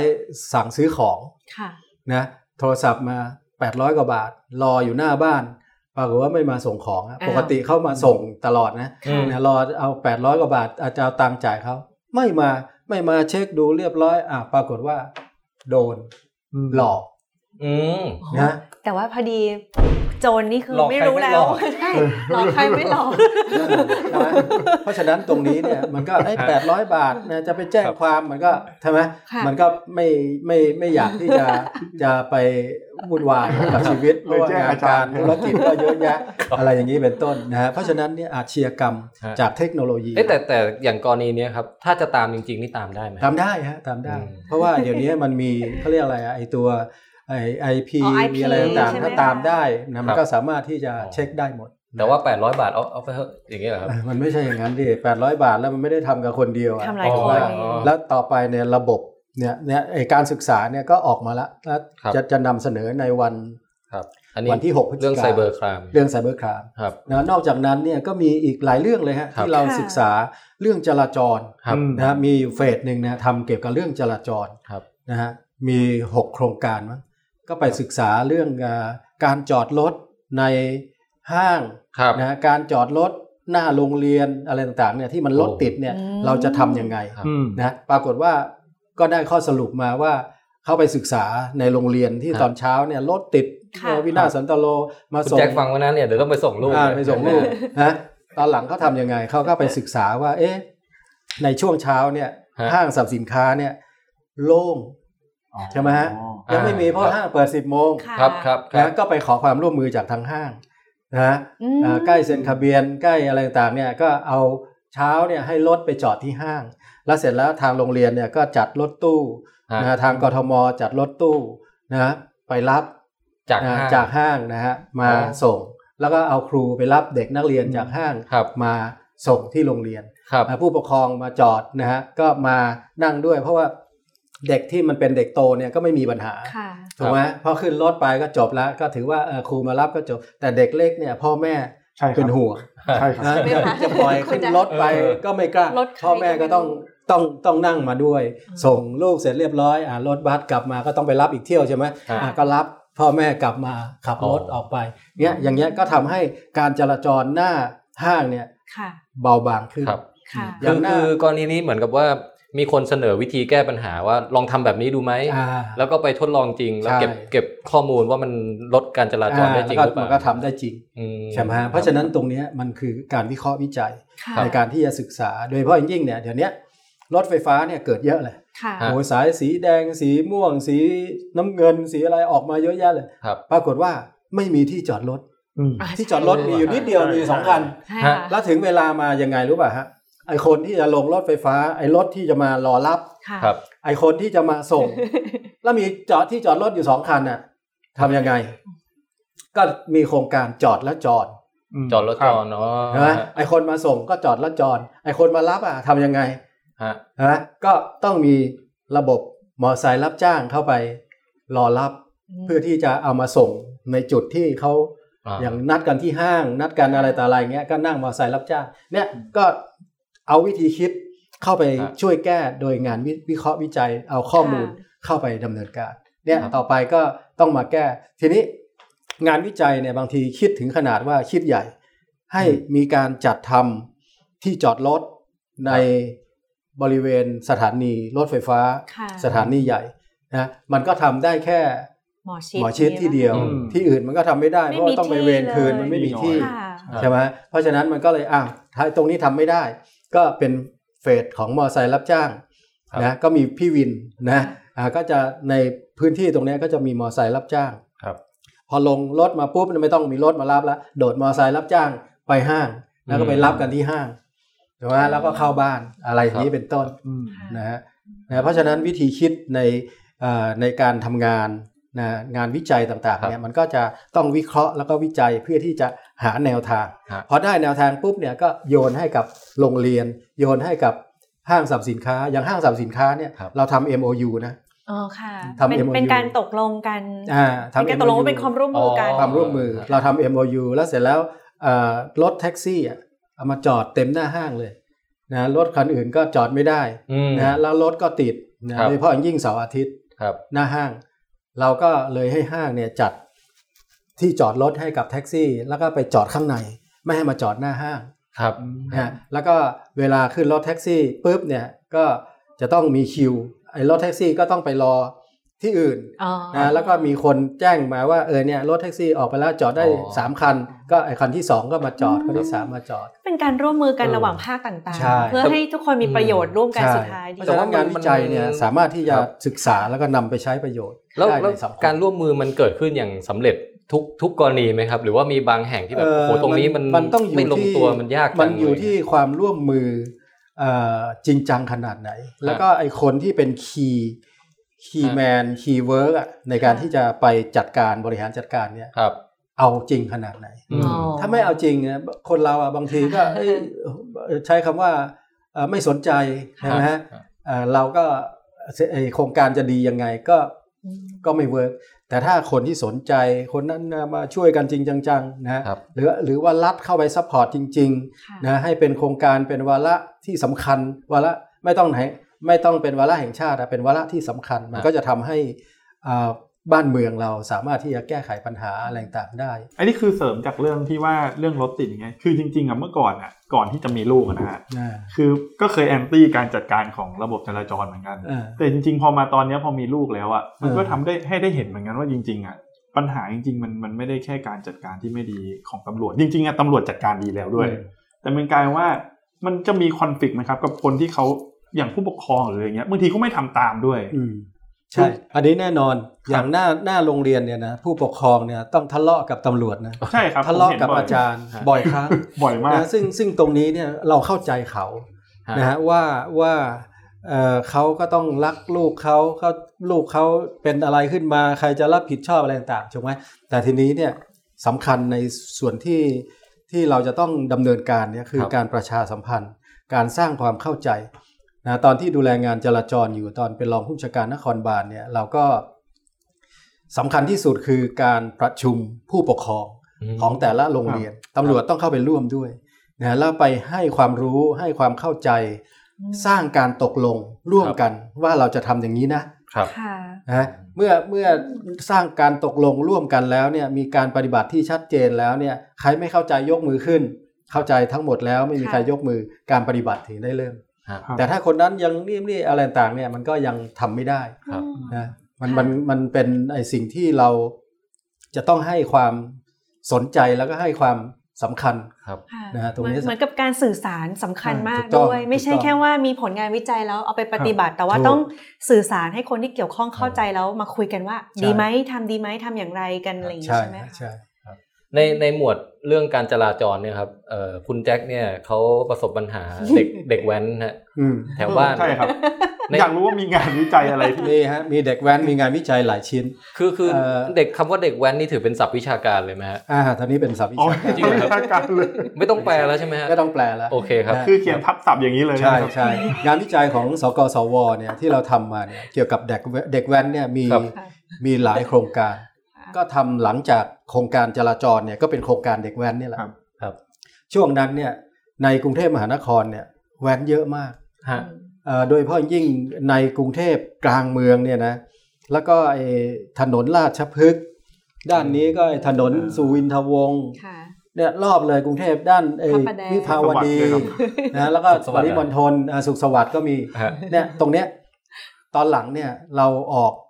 เอ่อคำสั่งคอสช อืม มาในการที่จะจำจำได้คำสั่ง 26 กับคำสั่งที่ 42หรือไงเนี่ยในการที่จะ4 26เนี่ยคือยึดรถ ฮะ ยึดรถนะฮะอ่าถ้าเกิดว่าเอ่อมาแว้นอะไรต่างๆเนี่ยสามารถยึดรถได้ 7 วัน อืม แล้วก็พ่อแม่ผู้ปกครอง ครับ จะต้องรับผิดชอบด้วย อืม นะฮะและไอ้ไอ้คำสั่งหลังนี่ก็จะเป็นเรื่องเกี่ยวกับสถานบริการอะไรต่างๆ ด้วยนะในตอนกลางคืน ครับ บางทีมา เ ออกจากสถานบริการก็มาแว้นต่ออะไรอย่างเงี้ยก็ อืม มีมีการนี่แล้วก็รวมทั้งร้านแต่งรถ อืม ฮะ นะเรา ครับ ก็ไปไปออกคำสั่งคอสช ในการ ครับ ที่จะใครไปแต่งรถไปอะไรต่างๆเนี่ย ที่เสียงมัน ก็ แบบเอ๊ะเอ๊ะเอ๊ะเอ๊ะอะ อ่า ไรอย่างงี้ใช่ไห ที่มี คะ เสียงมีอะไรต่างๆเนี่ยก็มีความผิดด้วย โอ้ เนี่ยเราก็ก็เบรกไปทุกทาง รวมทั้งตำรวจเนี่ยโดยเฉพาะยิ่งตำรวจจราจรนะเมื่อก่อนกลางวันก็ต้องมาโบกรถ ค่ะ กลางคืนก็ต้องไปจับ ครับ เด็กแว้นไม่ได้หลับได้นอนนะ โหแย่มากนะคะสุขภาพ คนคนเอ่อผู้ข้าบัญชาเราก็ต้องเร่งรัด ฮะ เพราะว่าภาคนโยบายภาครัฐบาลเนี่ยกำชับมา ครับ เวรกลางวันนะฮะ อืม ก็เข้าเวร ครับ พอเวรกลางคืนเนี่ยแทนที่จะได้พักก็ไม่ได้พักแล้วก็ต้องไป ไปทำง ตั้งด่านจับ ครับ เด็กแว้น ครับ นะสรุปแล้วตำรวจไม่ได้พักเลย ครับ ทำงานทั้งกลางวันบริการการจราจร ด้านกลางคืนก็ไปจับเด็กแว้น ฮะ นะฮะมีอยู่ครั้งหนึ่งตอนนั้นไปจับที่ฝั่งทน จับได้ 300 กว่าคน อืม ลงพักเนี่ยไม่มีที่ยืนเลยนะ เต็มไปหมดอะรถก็เต็ม ค่ะ ตอนนั้นเนี่ยเราเราใช้วิธีหนูล่อแมวนะหนูล่อแมว หนูล่อแมว คือยังไงครับ หนูนี่คือก้อยเหรอคะ ก็ก็คือก็คือไอ้รถเนี่ยเขาก็จะมาแข่งกัน ครับ เสร็จเรียบร้อยปุ๊บเนี่ยเราก็ตั้งด่านตรงนี้ ตั้งด่านตรงนี้แล้วก็ไล่เพื่อที่จะให้เข้าไปบนทางด่วน โอ้ เข้าเข้าไปบนทางด่ว ต้อนเหมือนนปิดประตูตีแมว ต้อนแล้วก็แล้วก็ปิดหัวท้ายจับได้หมดเลย ครับ นะพอโดดลงทางด่วนก็ตาย เออ โอ้ อ่า นี่ ก็ ต้องใช้วิธีแบบนี้เลยนะคะเนี่ อ่าย ไล่จับได้หมด ครับ ปกติจับยากมาก ต้องต้องมีสายสืบเข้าไปปะปนไหมครับ คือคือของเด็กแว้นเนี่ย ฮะ ไม่ต้องสายสืบเลย ครับ ใช้เขานัดกันทาง Facebook อ๋อ อ๋อ ก็ปลอมตัวไง อ๋อ เมื่อก่อนสมัยตอนเป็นเด็กๆร้อยตีร้อยโท เราปลอมตัวใส่หนวด เรียก อันนี้ปลอมตัว อันนี้เปลี่ยนหน้าโปรไฟล์เอา ปลอมเอ่อปลอมตัวในเห็นไหมเปลี่ยนเปลี่ยนจากเมื่อก่อนเนี่ยไว้หนวดติดเขาเดี๋ยวนี้ปลอมตัวในนี่นะเป็นเด็กแว้นนะเป็นเด็กแว้นเอามอไซค์มาขี่ นะแล้วก็เข้าไปนัดกับเขาเขานัดที่ไหน อ๋ รู้ อเออเออ อ่าเห็นไหมเพราะฉะนั้นต่อไปนี่ตำรวจนี่ต้องเป็นสายสืบ ฮะ เอ่อไซเบอร์ ไซเบอร์ นะเข้าไป ครับ ด้วย แล้วในในแง่ของที่เป็นโครงการวิจัยอะครับ อืม คือเราไปวิจัยอะไรเกี่ยวกับเด็กแว้นเหรอครับ อืม ที่ที่เป็นผลวิจัย อ๋อ ออกมา ผลวิจัยเนี่ย ครับ เราก็ต้องเข้าไปศึกษาด้วยว่า ครับ หนึ่งทำไม ครับ เขามาแว้น อืมค่ะเพราะอะไร ใช่ นะงานวิจัยเนี่ยเดี๋ยวเดี๋ยวถ้าเกิดสนใจเนี่ยก็เปิดเข้าไปอ่านได้ ครับ ใ อันนี้คือเสร็จแล้ว ขง ใช่ไหม เสร็จแล้วเสร็จแล้ว โอ้ครับ เสร็จไป 2 ปีแล้ว ครับ ค่ะ นะอ่ารู้สึกว่ามันจะมีรายละเอียดเยอะเลยนะฮะ ครับ เกี่ยวกับว่าเอ๊ะทำไมเขามา ค่ะ เป็นเด็กแว้น อืม ครับ นะเขาเอ่อ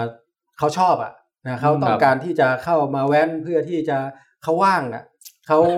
ครับ คือชอบเนี่ยมันมันมันก็จบแล้วคือคำตอบอะนะแล้วก็เขาว่าง ครับ ว่างจากงานจากอะไรต่างๆเนี่ยส่วนมากไอ้พวกเป็นเด็กแว้นเนี่ยไม่เรียนหนังสือ ครับ อืม แล้วก็จะอยู่ในชุมชนได้อะไรต่างๆ ถึงเวลามาก็ลบเล้าพ่อแม่ให้ซื้อมอไซค์ให้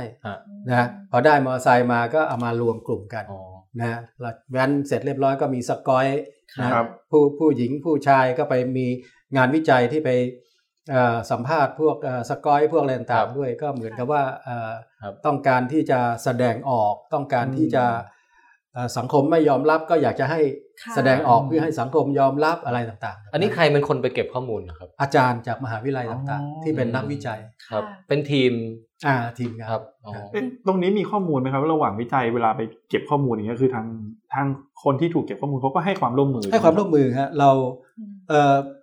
นักวิจัยเนี่ยก็ต้องอาศัยตำรวจอะ ครับ นะฮะก็ต้องไปเอาข้อมูลจากตำรวจว่าเอ้ยไปจับที่ไหนยังไงมาบ้าง มันมีกลุ่มตรงไหนอะไรยังไงอันนี้ อืม มันจะมีข้อมูลอยู่อย่างอย่างที่บอกเมื่อกี้ว่า ค่ะ ไอ้สายนั้นสายนี้อะไร อ๋อ ต่างเนี่ยพอตำรวจไปจับแล้วก็จะอยู่โรงพักนั้นก็ไปดูข้อมูล อืม ก็เข้าไป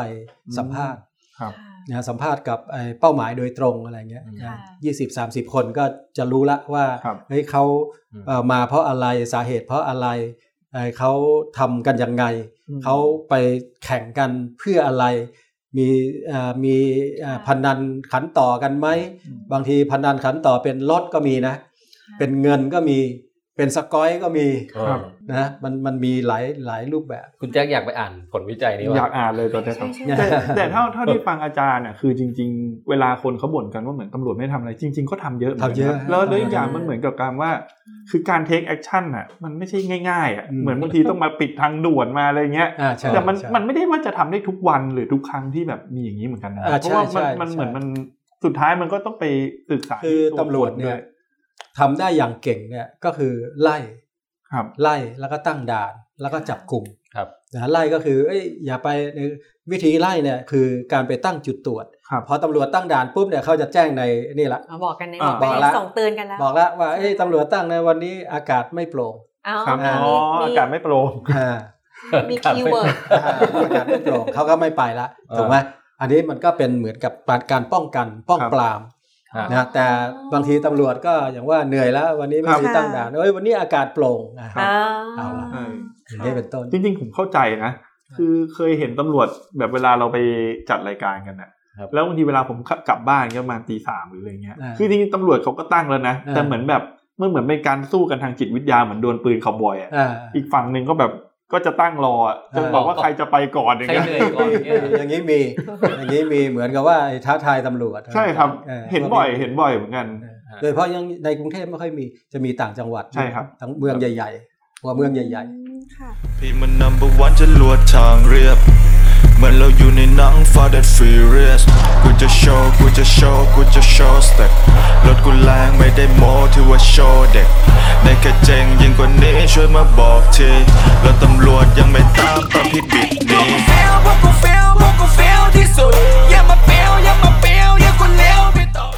งานวิจัยทั้งหมดที่พูดถึงในตอนนี้นะครับ ถ้าใครอยากจะไปอ่านแบบในรายละเอียดเลยเนี่ย สามารถไปโหลดได้ทั้งเล่มเลยนะฮะ โดยไปที่เว็บไซต์ e-library ของสกสวครับเอออยู่ที่ e-library.trf.or.th นะฮะ เข้าไปปุ๊บแล้วก็ไปพิมพ์ในช่องเ e ิร์ชเนี่ยครับ สมมติเอ่ออย่างผมพิมพ์ว่าเด็กแว้นอย่างเงี้ยนะฮะ ก็จะขึ้นมาเลยครับ ชื่อโครงการแนวทางการเพิ่มประสิทธิภาพในการป้องกันปราบปรามปัญหาเด็กแว้นในกรุงเทพมหานคร ชื่อภาษาอังกฤษนะฮะ Guideline for Increasing the Efficiency of Prevention and Suppression Street Motorcycle Racing วงเล็บ DECVAN D E K V A N DECVAN Problem in Bangkok นะฮะ โดยหัวหน้าโครงการคืออาจารย์สุรีพรนิพิษวิทยา เนี่ยฮะ ถ้าใครอยากรู้ว่ารายละเอียดการค้นพบของงานวิจัยเป็นอย่างไรบ้างเนี่ย ไปโหลดทั้งเล่มมาอ่านได้เลยครับ แล้วก็ยังไงเดี๋ยวผมจะเอาลิงก์มาลงไว้ที่เอ่อช่องทางของทางวิดแคสเราด้วยนะฮะ ทั้งทางเพจวิดแคสแล้วก็เว็บไซต์วิดแคสไทยแลนด์และ Twitter at w i d c a s t 3ด้วยนะครับผมกลับไปฟังกันต่อครับ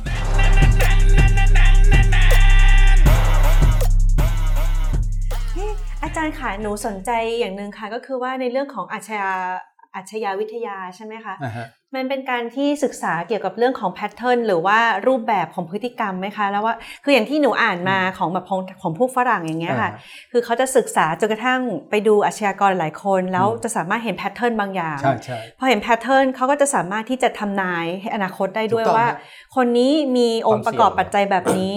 ถ้าทางแบบนี้น่าจะเกิดเอ่อก่ออาชญากรรมแบบนี้ แล้วตำรวจก็จะสามารถไปยับยั้งการเกิดขึ้น ใช่ ในอนาคตได้ ใช่ คือเนี้ยเขาเรียกว่าเป็นระบบข้อมูล อืม นะฮะซึ่งซึ่งผลการวิจัยที่เราศึกษาแล้วเนี่ยนะฮะทางกองบัญชาการตำรวจนครบาล ร่วมกับทางกองบัญชาการตำรวจสอบสวนกลาง ครับ นะฮะในช่วงนั้นเนี่ยก็ทำศูนย์ข้อมูลอาชญากรรม อ๋อ นะศูนย์ข้อมูลอาชญากรรมเนี่ยมันเป็นศูนย์ข้อมูลที่รวบรวมข้อมูลอาชญากรรมทั้งหมดทั้งประเทศ ฮะ แล้วก็ทั้งกรุงเทพมหานครแล้วก็ทั้งประเทศ ค่ะ เอ่ออย่างอย่างสอบสวนกลางเนี่ยเขาดูแลทั้งประเทศ ครับ นะฮะไอ้บชนเนี่ยก็ดูแลในกรุงเทพ เพราะฉะนั้นข้อมูลต่างๆ เหล่านี้เนี่ยสำคัญมากแต่ว่ามีอาชญากรรมเกิดขึ้นที่โคราช ค่ะ ปุ๊บเนี่ยอย่างเขาวก่อนนะเรื่องที่ดินใช่ไหมปรากฏว่าพอมาดูข้อมูลปุ๊บเอ้ยเนี่ยมีเหตุเกิดที่นครปฐมไปเปิดดูข้อมูลปุ๊บเนี่ยได้ชื่อได้อะไรต่างๆ ไปเช็คดูปรากฏว่าเออไอชุดนี้แหละไปทำที่โคราช อ๋อ ก็เลยจับกลุ่มได้เห็นไหม มันก็ทำให้การจับกลุ่มเนี่ยง่ายขึ้น การทำงานของตำรวจเนี่ยง่ายขึ้น ค่ะ ก็ได้รู้ตัว และไออาชญากรเนี่ยเวลาทำอ่าการก่ออาชญากรรมเมื่อไหร่เนี่ยเขาจะมีทิ้งล่องรอย ฮะ อ่ารูปแบบ ใช้คำว่ารูปแบบ ค่ะ อย่างที่ที่น้องบอกเมื่อกี้ว่า ค่ะ รูปแบบในการกระทำของเขาเนี่ยจะไม่เหมือนคนอื่น นะอย่างเช่นไอการวางระเบิดในแต่ละครั้งละครั้ง ค่ะ ที่ผ่านมา ครับ เราก็มีการวิเคราะห์ พอดีช่วงนั้นเนี่ยรักษาการผู้บังคับการนครบาลหนึ่งมีเหตุระเบิดที่อ่าโรงพยาบาลพระมงกุฎเหตุเกิดที่หน้ากองสลากหลายที่เลย ตรงนั้นน่ะเราก็มาวิเคราะห์ดูว่าเอ๊ะไออาชญากรรมที่มันเกิดขึ้นเนี่ยมันมีรูปแบบเป็นอย่างไร เหมือนมีลายเซ็นที่มันคล้ายกันหรือเปล่า มันมันมันมันเหมือนกับว่าไอ้ไอ้ฝักแคร์นะฝักแคร์พอไอ้ไอ้ตัวจพิสูจน์ออกมาแล้วเนี่ยมันมันใช้แบบเดียวแบบไหน เพราะว่าเวลามันระเบิดแล้วเนี่ย ค่ะ ฝักแคร์อะไรต่างๆ ฝัก มั แค ก็ ร์ มี คืออะไรอะคะ เอ่อคือไอ้สายชนวน อ๋อ เขาเรียกฝักแคร์ ะ นะสายชนวนระเบิดเนี่ยมันก็เป็นแบบเดียวกัน อืม นะฮะ ครับ การหน่วงเวลาก็แบบเดียวกันนะฮะแบบเนี้ยเราก็จะรู้ได้เลยว่า เอ้ยเหตุเกิดตรงนี้ตรงนี้ตรงนี้ปรากฏว่าเป็นเจ้าเดียวกันหมดเลย อ่า พอจับไอ้ตรงนี้มาได้ปุ๊บรับสารภาพนี่ อ๋ ในกองทัพ อได้ อ๋อ ไปครบเลย ครบเลย ค่ะ ครับ เนี่ยอย่างนี้เป็นต้น แล้ว นะ อันนั้นคือในรูปแบบของเออเหมือนกับเป็นกลุ่มใช่ไหมคะ ฮะ แต่สมมุติว่าถ้าพี่อดุลเจอบุคคลคนหนึ่งอย่างเงี้ย อ่า พี่อดุลนี่คือจากประสบการณ์ตัวเองพอจะทำนายแนวโน้มได้ไหมคะ หรือดูคนออกไหมคะ ว่าคนนี้เนี่ยเป็นอย่างไร เป็นตำรวจ มา 40 กว่าปีเนี่ยนะ ค่ะ จนกระทั่งวันนี้เนี่ย เหมือนกับว่าเรามีเซนส์อะ ค่ะ ในการที่จะดูเอ่ออันเนี้ยเอามาเป็นเอ่อหลักสูตรในการที่จะจับกลุ่มคนร้ายด้วย ค่ะ คนเราเนี่ยขับรถมาเนี่ยนะมีของผิดกฎหมายอยู่หลังรถหรือเปล่าเนี่ย อืม อ่า การใบหน้า โอ้โห เอ่อลักษณะของการแสดงออกอะไรต่างๆเนี่ย ค่ะ มันจะชี้เลยว่า อืม เฮ้ยมี พิรุษ อะไร แน่ๆเลย แล้วตำรวจเนี่ยพอมองปุ๊บเนี่ยจะรู้เลย อ๋อ เนี่ยมันจะ ทำทำตัวยังไงให้ไม่ให้มีพิรุษครับ เอาเดี๋ยวก่อน อันนี้อันนี้ อันนี้ไม่ได้สิไม่ได้สิ ไม่น่าจะได้ อันนี้มัน ออกมาเป็นหลักสูตรนะเป็นข้อสอบ ค่ะ 50 ข้อนะ โอ้ ให้ตำรวจเนี่ยตรวจสอบว่าเนี่ยมันเป็นเป็นคอมพิวเตอร์เลยนะใช้คอมพิวเตอร์เลย ค่ะค่ะ นะว่าไอ้รถคันเนี้ยนะมาเนี่ยนะถ้าคุณตั้งด่านอยู่นะอ่าคนขับรถมาหน้าตาลักษณะท่าทางเป็นอย่างนี้เนี่ย ครับ ค่ะ ในรถเนี่ยมีของผิดกฎหมาย โอ้ ไหม เห็นมีรูปแบบขนาดนั้นเลย มีฮะมี คือเหมือนมันมีทฤษฎีที่แบบคิดมาแล้วอะว่าแบบถูก ใช่ กลันกรองมาแล้วว่า ใช่ มันจะมีสเต็ปบางอย่างที่ อ่า ดูได้ การแสดงออกด้วยสายตา ค่ะ ครับ นะหน้าตา รอยยิ้ม รอยหน้าบึ้งอะไรต่างๆเนี่ยมันจะสร้าง ถ้าถ้าขับรถมาแล้วยิ้มแป้นอย่าง นี้ถือว่า ถือว่ามีพิรุษไหมฮะ อาจจะเป็นบ้า ตำรวจบอกไปไป อ๋อ ฮะ แล้วแบบเหมือนกับหนูเคยได้ยินมาเหมือนกับว่าแม้กระทั่งการดูว่าคนนี้กำลังโกหกอยู่หรือเปล่า อ่า ใช่ไหม ใช่ คะว่าตาเขาไปทางไหน ใช่ หรือว่าหน้า ใช่ เขาแข็งแข็งๆหรือว่า การสืบสวน หรือตื่นเต้นเกินอย่างนี้ ใช่ ก็คือ ใช่ ออกหมดเลยใช่ไหม ครับ คะ พวกนี้มันจะมีเอ่อวิชา ค่ะ ที่ที่จะเรียนอย่างของอเมริกาของอันเนี้ยเขาจะมีสอนแต่ของของบ้านเราเนี่ยยังไม่ถึงขนาดนั้นนะแต่เราก็ไปก๊อปเอ่อของเข้ามา ค่ะ อันนี้ถ้าโยงกลับมาชุดโครงการต่างๆเอ่อถ้าเป็นเรื่องการค้ามนุษย์บ้างนี่มีมีผลวิจัยอะไรน่าสนใจออกมาบ้างครับอาจารย์ อ๋อค้ามนุษย์ก็มีอยู่หลายเรื่องนะฮะไอ้ ครับ ในในเรื่องที่เราศึกษาเนี่ยส่วนมากก็จะเป็นในเรื่องของเหยื่อ ครับ นะฮะเหยื่อที่เหยื่อเนี่ยมันมันหมายถึงทั้งผู้เสียหายด้วยแล้วก็เหยื่อด้วยนะฮะเราจะต้องดูแลเขาอย่างไง อย่างเช่นไอ้คนที่มาเป็นเอ่อจากส่วนมากค้ามนุษย์เนี่ยจะมาจากพม่า ครับ ค้าแรงงาน จากลาวเนี่ยค้าประเวณี ครับ นะจากเขมรก็มาค้าแรงงาน ครับ นะการมาค้าแรงงานเนี่ยมาเป็นแรงงานในในทะเลเนี่ยนะ อืม มาจับปลาเนี่ยที่สมุทรสาครเนี่ย อ๋ พ อ ม่าทั้งนั้นเลย ค่ะ เต็มเรือเลย ฮะ แล้วเสร็จแล้วเนี่ยเขามาเพื่อที่จะได้เงินได้ทองกลับไปบ้านเขา อืม แต่ปรากฏว่าเขามาถูกกักกันให้ทำงานแล้วก็ไม่ได้เงิน อ๋อ อั อั นนี้มี กลายเป็นทาส อ่ามากลายเป็นทาสเห็นไหม ฮะอ๋ออั อันนี้ เข้าใจ ค้ามนุษย์ละ ครับ คนที่มาเนี่ยจากพม่าเนี่ยนะเขาจะมาโดยปกติเนี่ยเขามาไม่ได้ เขาจะต้องมาแบบนักท่องเที่ยวมาอะไรต่างๆก็แล้วแต่ แต่อันนี้เขาหนีมาเนี่ยจะต้องมีอะไรฮะ เอเย่น มีเอเย่นมีในายหน้าบางคนเนี่ยนะนั่งรถรถเออบรรทุกเนี่ยนะเป็นรถน้ำแข็งอะรถน้ำแข็งอะ อ๋อ รถรถแช่เย็นอะ อุ้ย ครับ หนาวมาก อ่า เลย หนาวมากเลย บางคนเนี่ยมาถึงหนาวตายก็มี โอ้ อ่า ฮะ แล้วเสร็จแล้วตรงเนี้ยเขาจะเสียค่าค่าขนเนี่ยขนคนเนี่ยเพราะว่ามันต้องผ่านด่าน ค่ะ ผ่านด่านเนี่ยถ้ามาเป็นรถธรรมดาตำรวจเปิดก็ถูกจับถูกไหม ครับ ครับ อันนี้ก็มากับรถแช่เย็นนะรถแช่เย็นก็เปิดอุณหภูมิต่ำที่สุดก็อาจจะอยู่เหมือนอยู่ในเมืองหนาว แล้วก็เอาผ้าห่มห่มคุมคุมๆให้ ฮะ ไม่ให้หนาว เสร็จเรียบร้อยพอมาถึงไอ้ตรงจุดที่ไม่มีตำรวจก็เปิดให้มาตากอากาศหน่อย แล้วก็ปิดแล้วก็มา อืม ถึงไอ้ตรงเนี้ยก็จะเสียค่าหัวค่าเอเย่นเนี่ย ครับ นะลายทาง อืม นะจนกระทั่งถึงสมุทรสาครก็เข้าไปทำงาน ครับ นะเข้าไปทำงานก็อยู่บนเรือเป็นเดือน ฮะ ๆนะบางทีก็ไม่ได้ตังค์ อืม นะครับเนี่ยไอ้ตรงเนี้ยพอตำรวจไปจับได้ปุ๊บเนี่ยมันก็จะเป็นความผิดกับ ครับ ไอ้คนที่ไปค้าแรงงานด้วย ครับ นะค้าทาสค้ามนุษย์เนี่ยแล้วก็เอามนุษย์มาใช้แรงงานเนี่ยก็ก็เข้ามีส่วนร่วมในการค้ามนุษย์ด้วย ครับ นะฮะ อืม ตรงเนี้ยเหยื่อเนี่ยเวลาถูกจับมาแล้วเนี่ยเราจะต้องกระทรวงพมเนี่ยเขาจะต้องเอามาอยู่ในความควบคุมดูแลของเขานะฮะแล้วก็จะต้องมาเขาเรียกอะไรอ่ะการคุ้มครองเหยื่อ อย่างนี้เขาไม่นับเป็น อ๋ออ อาชญากรเหรอคะ อ่ะก็ก็ เป็นทั้งคู่ เป็นเป็นทั้งอาชญากร แล้วก็เป็นเหยื่อด้วย เป็นเหยื่อด้วย อย่างเงี้ยเขา เพราะอาชญากรก็คือ เพ ผู้ ราะอาช ผิด ญาก ก รคือลักฎลอบ หมาย อ่ เราเรา อืม อาชญากรเนี่ยคืออะไร คือเขาเป็นพม่าไง ค่ะ หลบหนีเข้าเมือง ผิด มาก ฎหมาย ผิดกฎหมายเขาก็ต้อง ค่ะ ถูกดำเนินคดีข้อหา ลักลอบ หลบ เข้าเมือง ลักลอบเข้าเมือง อืม ใช่ไหมโทษสารสั่งปรับไม่มีค่าปรับเอามาติดคุก อืม นะ ค่ จับขังเอ่อเอ่อกักขังแทนค่าปรับ ค่ะ เสร็จเรียบร้อยก็ส่งกลับในช่องทางเดิม ครับ นะ อืม เนี่ยในช่วงเนี้ยเอ่อเราก็จะต้องเอามาดำเนินคดี แล้วก็เอามาควบคุมเอ่อ ค่ะ ดูแลในในเรื่องของการเป็นพยานคุ้มครองพยานในการที่จะ อ๋อ โอ้ เพ เป็น ราะว่าเรา สามตำ เรา แหน่งเลย เราจับไอ้นั่นไง เราจับ ฮะฮะ ไอคน เอเย่น ที่เป็นเอเย่น อืม เราจับไอคนที่ไปเอาเข้าไปค้ามนุษย์ เอาเข้าไป อ่า ไปเป็นทาส ครับ อืม อย่างเงี้ย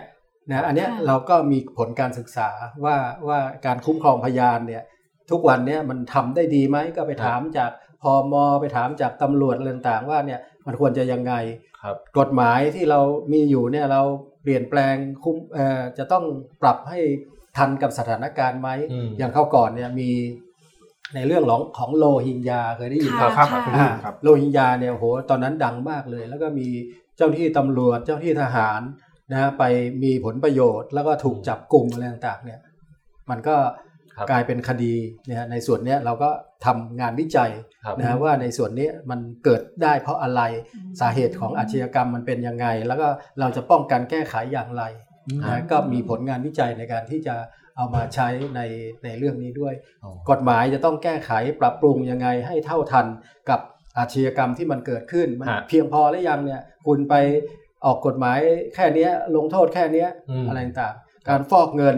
นะมีเรื่องของการฟอกเงินด้วย โอ้ การโอนเงินต่างประเทศเนี่ยมีวิจัยเรื่องนี้ โอ้ ด้วย เฮ้ยอันนี้อันนี้ผมผมฟังเราก็เป็นความรู้ใหม่มากๆเลยครับว่า จริงๆไอ้ปัญหาที่ใหญ่ ๆ ที่เห็นมันไม่ได้แค่มีการดำเนินการตามปกติอะแต่มีการเอาไปวิจัยเอง นี่คือถ้าเอ่อเรื่องของการค้ามนุษย์นี่รวมถึงขบวนการพวกขอทานด้วยไหมอะ อ่ะใช่ถูกต้องฮะ เพราะว่าหนูจะเห็น ขามนุษย์ คน เนี่ยถูก มันมี บังคับเยอะ มันมี มาก ทั้ง เลย ขอทานมีทั้งอ่าแรงงานมีทั้งค้าเด็ก แรงงานเด็กมี ครับ มี ประ หลา เวย หลาย ณี ส่วน หม ฮะ ดเลย เอ๊ะขอทานนี่แก๊งเขาเขาทำกันยังไงนะครับ เท่าที่ ขอ เท่าที่เรา ทาน รู้ตอน เนี่ย นี้ ขอทานเนี่ยมันมีหลายรูปแบบ ครับ มีหลายรูปแบบเอ่อรูปแบบที่เห็นเห็นๆเนี่ยอย่างในกรุงเทพเนี่ย ครับ มันก็จะมีกลุ่มที่จะเอาเด็กเอาคนพิการเอาอะไรต่างๆเนี่ยมาเป็นแก๊งขอทาน ค่ะ เช้ามาเนี่ยก็จะเอาใส่รถแล้วก็ไปวางวางวางวางวางวาง ฮะ นะเย็นมาก็เอารถไปรับรับรับรับแล้วก็เอ่อแบ่งกันเป็นกระ ครับ อย่างเงี้ยเราก็เคยจับได้ อืม อ่าจับได้จับได้เหมือนกับว่าเป็นเป็นกลุ่มคนที่จะเอาคนพิการเอาคนขอทานเอาเด็กอะไรต่างๆมา รวมทั้งไอ้ขายพวงมาลัยตามสี่แยกต่างๆเนี่ยก็ก็เป็นการใช้แรงงานเด็กด้วย อันนั้นเป็นการบังคับไหมคะ เอ่อทั้งบังคับและไม่บังคับมีบังคับด้วยก็มี อืม ค่ะ แล้วเขาก็เอาเงินรายได้ส่วนใหญ่ไปอย่างเงี้ยเหรอ ใช่ใช่แล้วก็ให้เด็กนิดเดียวอะไรเงี้ยใช้แรงงานเด็ก ส่วนส่วนไซเบอร์ครามอาจารย์มีมีอะไรเก็บตกอีกไหมครับตะกี้ตะกี้แตะไปนิดเดียว อ๋อไซเบอร์คราม ใช่ ไซเบอร์ครามเนี่ยถ้าสนใจเนี่ยนะวันที่ 6 พฤศจิกายนอ่าที่จะถึงเนี่ยมา ครับ ที่ลามาการ์เด้นเนี่ยฮะ จะนำเสนอผล ช่วย ผลวิจัยที่ผ่าน จะ มา เอ่อผลวิจัยเนี่ยก็จะมีอยู่ 6 เรื่อง ครับ นะฮะเรื่องแรกก็จะเป็นเรื่องกฎหมาย ม นะของประเทศไทยเนี่ยเราออกมาเนี่ยมันดีมันพอหรือยัง ครับ นะฮะอันที่2เนี่ยก็จะเป็นเรื่องของกฎหมายต่างประเทศ ครับ นะฮะนักวิจัยก็จะไปศึกษากฎหมายต่างประเทศ ประเทศ ครั ส บ หรัฐอเมริกาประเทศในโซนยุโรปประเทศจีน ประเทศสิงคโปร์ อืม ประเทศมาเลเซียอะไร ครั ต่า บ งๆเนี่ยเอ่อเอามาเปรียบเทียบกับประเทศไทยแล้วเนี่ย ครับ มันมีข้อดีข้อเสียยังไง อ๋อ ก็เสนอรัฐบาลว่าเราควรจะต้องแก้ไขอ่าของเขาดีนะ เราควรจะแก้ไขแบบเขาอะไรอย่างเงี้ย แล้วก็มีในเรื่องของหน่วยงาน ปอทเนี่ยที่บอกว่ามีพนักงานสอบสวนอยู่ 20-30 คนเนี่ย อ่า ดูแลทั่วประเทศเนี่ย โอ้ อ่ะคุณจะไหวไหมจะต้องปรับหน่วยงานองค์กรของคุณเป็นยังไง อืม แล้วก็อ่าหน่วยงานในเรื่องของดูแลเทคโนโลยีอ่าที่จะแจ้งความในโรงพักต่างๆ ทั่วประเทศเนี่ย ครับ เอ่อไม่มีพนักงานสอบสวนที่มีความรู้เลยเนี่ยคุณจะ อืม แก้ไขยังไง อืม คุณจะปรับปรุงยังไง ครับ นะฮะรวมทั้งในเรื่องของการค้าพาณิชย์อิเล็กทรอนิกส์เนี่ย อ๋อ ที่ ค่ะ ซื้อขายอย่างที่ ค่ะ ขายของเอ่อซื้อของแล้วไม่ได้ตังค์อะไรต่างๆเนี่ย อ่าอืม อ่าจะทำยังไง แล้วก็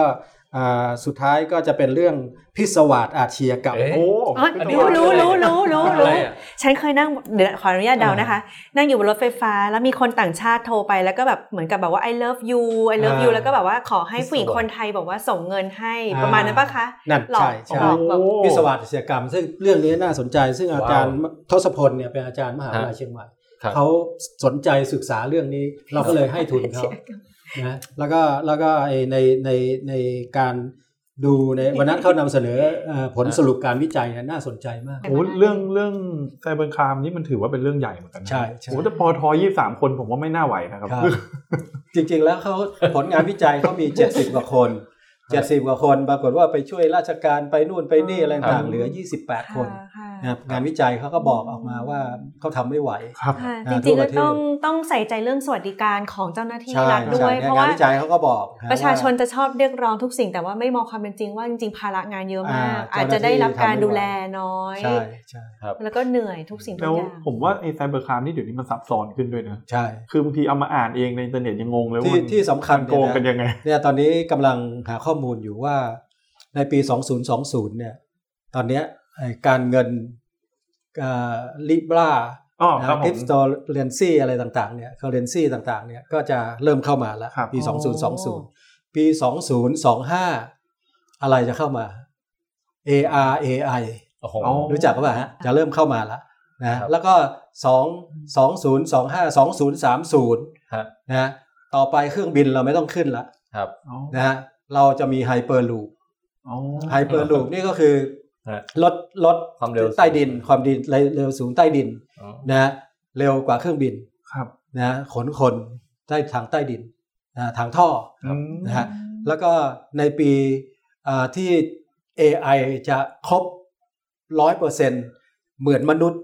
แล้วก็ต่อไปเนี่ยมนุษย์ไม่ต้องไปแต่งงานกับมนุษย์ละจะต้องแต่งงานกับ AI ใน ครับ ปี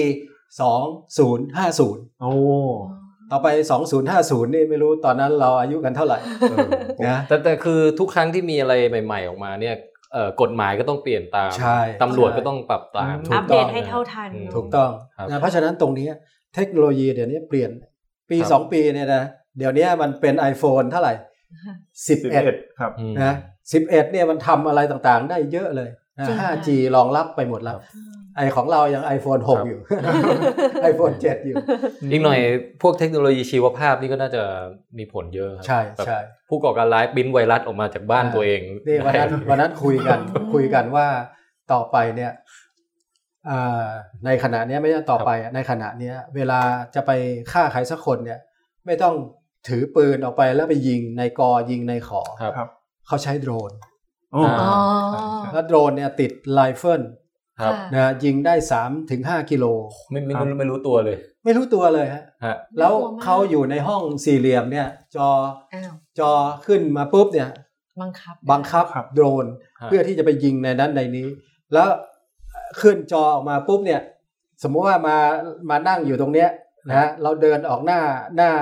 เนี่ยเพื่อที่จะไปขึ้นรถเนี่ยนะครับ โดนละ อืม เพราะเขารู้ว่าเรามาที่เนี่ยโทรศัพ ค ท์ รับ มือถือมันบอกแล้วว่า บอก tracking เราอยู่ที่นี่ ฮะ เราอยู่ที่นี่ปุ๊บเนี่ยเขาก็ปุ๊บถนนวิภาวดีปุ๊บโดรนมารอละ อืม นะขับรถออกไปหรือว่าเดินออกไปเนี่ยปุ๊บเนี่ยโดนแล้ว โอ้แล้วปืนนี่ไม่ต้องซื้อด้วยนะครับเดี๋ยวนี้มันปริ้นทีดีได้ ใช่ เพราะเห็นในข่าวมันปริ้นยิงจริงได้แล้ว ใช่ เหรอ ใช่ เออ เนี่ยต่อไปในอนาคตเนี่ยมันจะมีอะไรที่เนี่ยกฎหมายเราต้องเท่าทัน ค่ะ อะไรต่างๆ เราต้องตามให้เข้าทัน อืม ครับ ถ้าอย่างนี้ต้องขอฝากเนื้อฝากตัวกับพี่อดุลและกับคุณตำรวจทั้งประเทศ ฝากความหวังครับ ช่วยดูแลพวกเราด้วยนะคะ แน่นอนแน่นอน อาจจะเก็บตกอีกสักหนึ่งคำถาม ค ค รั รั บบ ได้ ก่อนไปกินข้าวครับ คืออยากรู้ว่าเอ่อมีที่ผ่านมามีตัวอย่างงานวิจัยไหนที่มันกลายมาเป็นสิ่งที่ใช้จริงที่เราเห็นอยู่ในในทุกประจำวันเนี่ยครับ อ๋ อย่างอย่างสมมติจ่าเฉยนี่ถือเป็นผลงานวิจัย ใช่ นะฮะ ใช่ฮะจ่าเฉยก็ก็ก็เป็นงานวิจัยของสกสว ครับ แล้วก็ อ๋อเหรอ ใน ครับ เรื่องของกสกสวเนี่ยมีอยู่เฟสหนึ่งเนี่ยเราทำเรื่องอิเล็กทรอนิกส์เรื่องเทคโนโลยีเนี่ย ครับ ค่ะ อ่าสถานีตำรวจเทคโนโลยีไปเปิดดูในงานวิจัยของสกวได้ ฮะ นะทำโดยคณะของท่านอาจารย์ สุมนทิพย์จิตสว่างอาจารย์ ครับ ที่จุฬานะกับ ครับ ทางอ่านักอ่าอะไรเทคโนโลยี ครับ ค่ะ ทีมของไอ้มหาวิทยาลัยทางลาดกระบัง ครับ นะฮะแล้วก็อ่านอกจากสถานีตำรวจเทคโนโลยีต่อไปไม่ต้องไปแจ้งความที่โรงพักแล้ว ฮะ นะแจ้งความบาดหายอะไรต่างๆ แจ้งทางเทคโนโลยีได้อะไรเงี้ยอันนี้ก็มีต้นแบบ หรืออย่างการเสียค่าปรับจราจรในรูปแบบใหม่ๆนี่ อันนี้ไงเนี่ยอันเนี้ยของของ อืม สกสวเนี่ยเราทำเลดไลท์ ฮะ เลนเชนเนี่ยมีมีเอ่อไปเปิดดูในงานวิจัยได้ โอ้ หมี ที่มีไปรษณีย์บัตรส่งถึง สมี บ้า บัต น รส่งถึงบ้านเนี่ยงาน มีรู วิ ปหลั จั ก ยของ ฐาน สกวฮะ โอ้ ตอนนั้นที่เป็น ครับ รองผู้บัญชาการนครบาลคุมงาน ครับ จราจรพอดีนะฮะแล้วก็ทำเกี่ยวกับ โดน เล กัน ดไล ใช่ ท์ ไหม ผมได้รับผลวิจัยผลกระทบจาก ผลการวิจัยนั้นนะตอนนี้ยังไม่ได้ไปจ่ายเลยเนี่ย เฮ้ยนี่จ่าย เดี๋ยวก่เลอน ย ก่อนต่อทะเบียนนี่ต้องไปจ่ายก่อน ใช่ จริงจริงๆจริงๆจ่าเฉยนี่ เวลาคนเขาด่าจ่าเฉยกันนะผมจะบอกว่าส่วนตัวผมผมมองว่ามันได้ผลนะครับ อ่า ผมเคยขับรถมาเร็วๆ แล้วผมเบรกว่าผมเป็นจ่าเฉย เราก็ไป เดี๋ยวนี้จ่าเฉยไปอยู่ตามเอ่อถนนไฮเวย์หลาย ๆ แห่งเลยฮะ เอาละครับ ขึ้นไปข้างบนเลยครับ อ่าแต่เฉยไม่อยู่เฉพาะในเมืองแล้วไปอยู่ตามไฮเวย์เวลารถขับเกินกำหนดอะไร ครั ต่าง บ ๆจ่าเฉยก็ปุ๊บ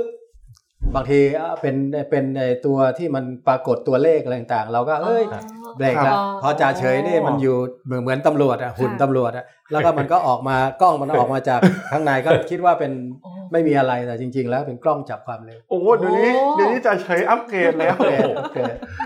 เออค่อยๆอัปเกรดไปเรื่อยๆ โอเคครับอาจารย์วันนี้ก็ได้ความรู้เยอะมากนะครับ มากเลยค่ะ ครับ แล้วก็สนุกด้วยแล้วก็ สนุกสนาน ได้เข้าใจเรื่องของงานตำรวจว่าจริง ๆ เป็นมากกว่าที่เราเห็น อืม อ่า คือต้องมีการวิจัยมีการวิเคราะห์ แล้วก็สุด ใช่ ท้ายเอาข้อมูลต่างๆเนี่ยมาเพื่อใช้ปรับปรุงพัฒนาคุณภาพชีวิตของประชาชนเอง อ่า แล้วก็คุณภาพชีวิตของทางตำรวจด้วย ครับ ค่ะ อันนี้อันนี้เห็นด้วยกับพี่บันตรงที่ว่าพอฟังอาจารย์พูดอะผมมีความรู้สึกว่า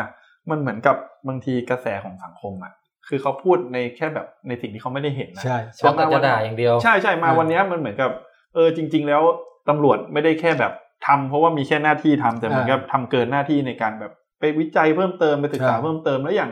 อย่างเมื่อกี้ที่ผมชอบก็คือว่า มันเหมือนกับแบบไฮเปอร์ลูปยังไม่เกิด AI ยังไม่เกิดแต่จริง ๆ เหมือนกับแบบทาง อืม ตำรวจหรือว่าทางผู้เกี่ยวข้องก็มีการทำวิจัยแบบศึกษารอไว้ก่อนหรืออะไรเงี้ย ใช่ จริง ๆ เหมือนกับมีการทำไว้แล้วอะไร แล้ว เงี้ย ที่ที่สำคัญเนี่ยอ่าทุกวันเนี้ยตำรวจเนี่ยถูกมองว่าอ่าเป็นโจรซะเอง ครับ เป็นอาชญากรรมที่ กระทำโดยตำรวจซะเอ ค ง รับ เพราะว่าตำรวจทำไม่ทัน ครับ ตำรวจทำบางทีมาแจ้งตำรวจแล้วตำรวจไม่ไม่ไป ครับ ไปตอบสนองอะไรต่างๆ ก็มองตำรวจเป็นโจรเป็น อืม อาชญากรใช่ไหมฮะเพราะฉะนั้นตรงนี้เนี่ยเราก็วิจัย ครั นะ บ ว่าไอ้ที่มันเกิดจากความไม่พึงพอใจของประชาชนเนี่ยมันเกิดเพราะอะไร เกิดเพราะตำรวจมันไม่เพียงพอตำรวจเนี่ยเอ่อทำงานอยู่มีหน้าที่อยู่แต่ถูกไปใช้งานอื่นบ้าง อย่างสายตรวจเนี่ยเราไป อืม ตรวจพื้นที่เนี่ย ครับ ในพื้นที่เนี่ยมีสายตรวจอยู่ 5 เขตใช่ไหมฮะก็มีควบครอบคลุมพื้นที่ แต่ถึงเวลาปุ๊บเนี่ยนะฮะสายตรวจเนี่ยต้องไปทำหน้าที่อื่น เช่น จะต้องไปส่งหมาย จะต้องไปส่งส่งหมายนี่ก็ต้องเอาสายตรวจไปส่ง ครับ นะจะต้องไปเอ่อระงับเหตุนะพอระงับเหตุปุ๊บเนี่ยเหตุไอ้ในพื้นที่นั้นก็เท่ากับขาดไปละนะ อืม กะขณะระงับเหตุเนี่ยมีเหตุเกิดขึ้นเนี่ยตำรวจก็ต้องไปช้าเพราะว่าเหตุนี่มันยังไม่เสร็จ ครับ อะไรอย่างนี้เป็นต้นนะฮะเราก็อาจจะใช้ตำรวจในในที่มันไม่มีเหตุเข้ามา มา อ่ามันก็ไม่รู้พื้นที่ ครับ ก็ไม่เข้าใจบริบท อ่าพื้นที่เอ้ยไปไม่ถูกก็ไปช้า ครับ อย่างนี้เป็นต้น แล้วพอไปช้าเขตที่โดนตึงตัวมาก็ไม่มีตำรวจ ไม่มีตำรวจ เพาะาโดนดึงไปอีก เนี่ยมันมันก็มี คือ สา ทุก เห อย่าง ตุ มันซั มี บ เห ซ้อน ตุการณ์ พอมีเหตุอะไรต่างๆปุ๊บประชาชนไม่เข้าใจ ครับ ทั้งทั้งๆที่ตำรวจเนี่ยทำงานหนักที่สุด ครับ ทุกวันเนี้ยบางทีเห็นมีข่าวไหมค่ะ ตัวตายอะไรต่ออะไร ครับ เพราะทำงานไม่ไหว ครับ อืมเพราะฉะนั้นต่อไปเนี่ยงานวิจัยเนี่ยจะเป็นตัวช่วย ค่ะ ให้ผู้บริหาร ครับ งานของตำรวจเนี่ยสามารถที่จะเห็นได้ว่าเออ มาคลี่รายละเอียดดูว่า เอ้ย เราจะต้องเพิ่มเติมนะ ปัญหาอยู่ตรงไหน อ่าปัญหามันอยู่ตรงนี้นะ เราจะต้องแก้ไขปัญหาละประชาชนก็ได้ประโยชน์ ค่ะ ครับ ครับ โอ้โหโอเคเลยครับ ขอบคุณอาจารย์เอ่อขอบคุณพี่อดุลมากครับ ขอบคุณพี่อดุลมากค่ะ ครับ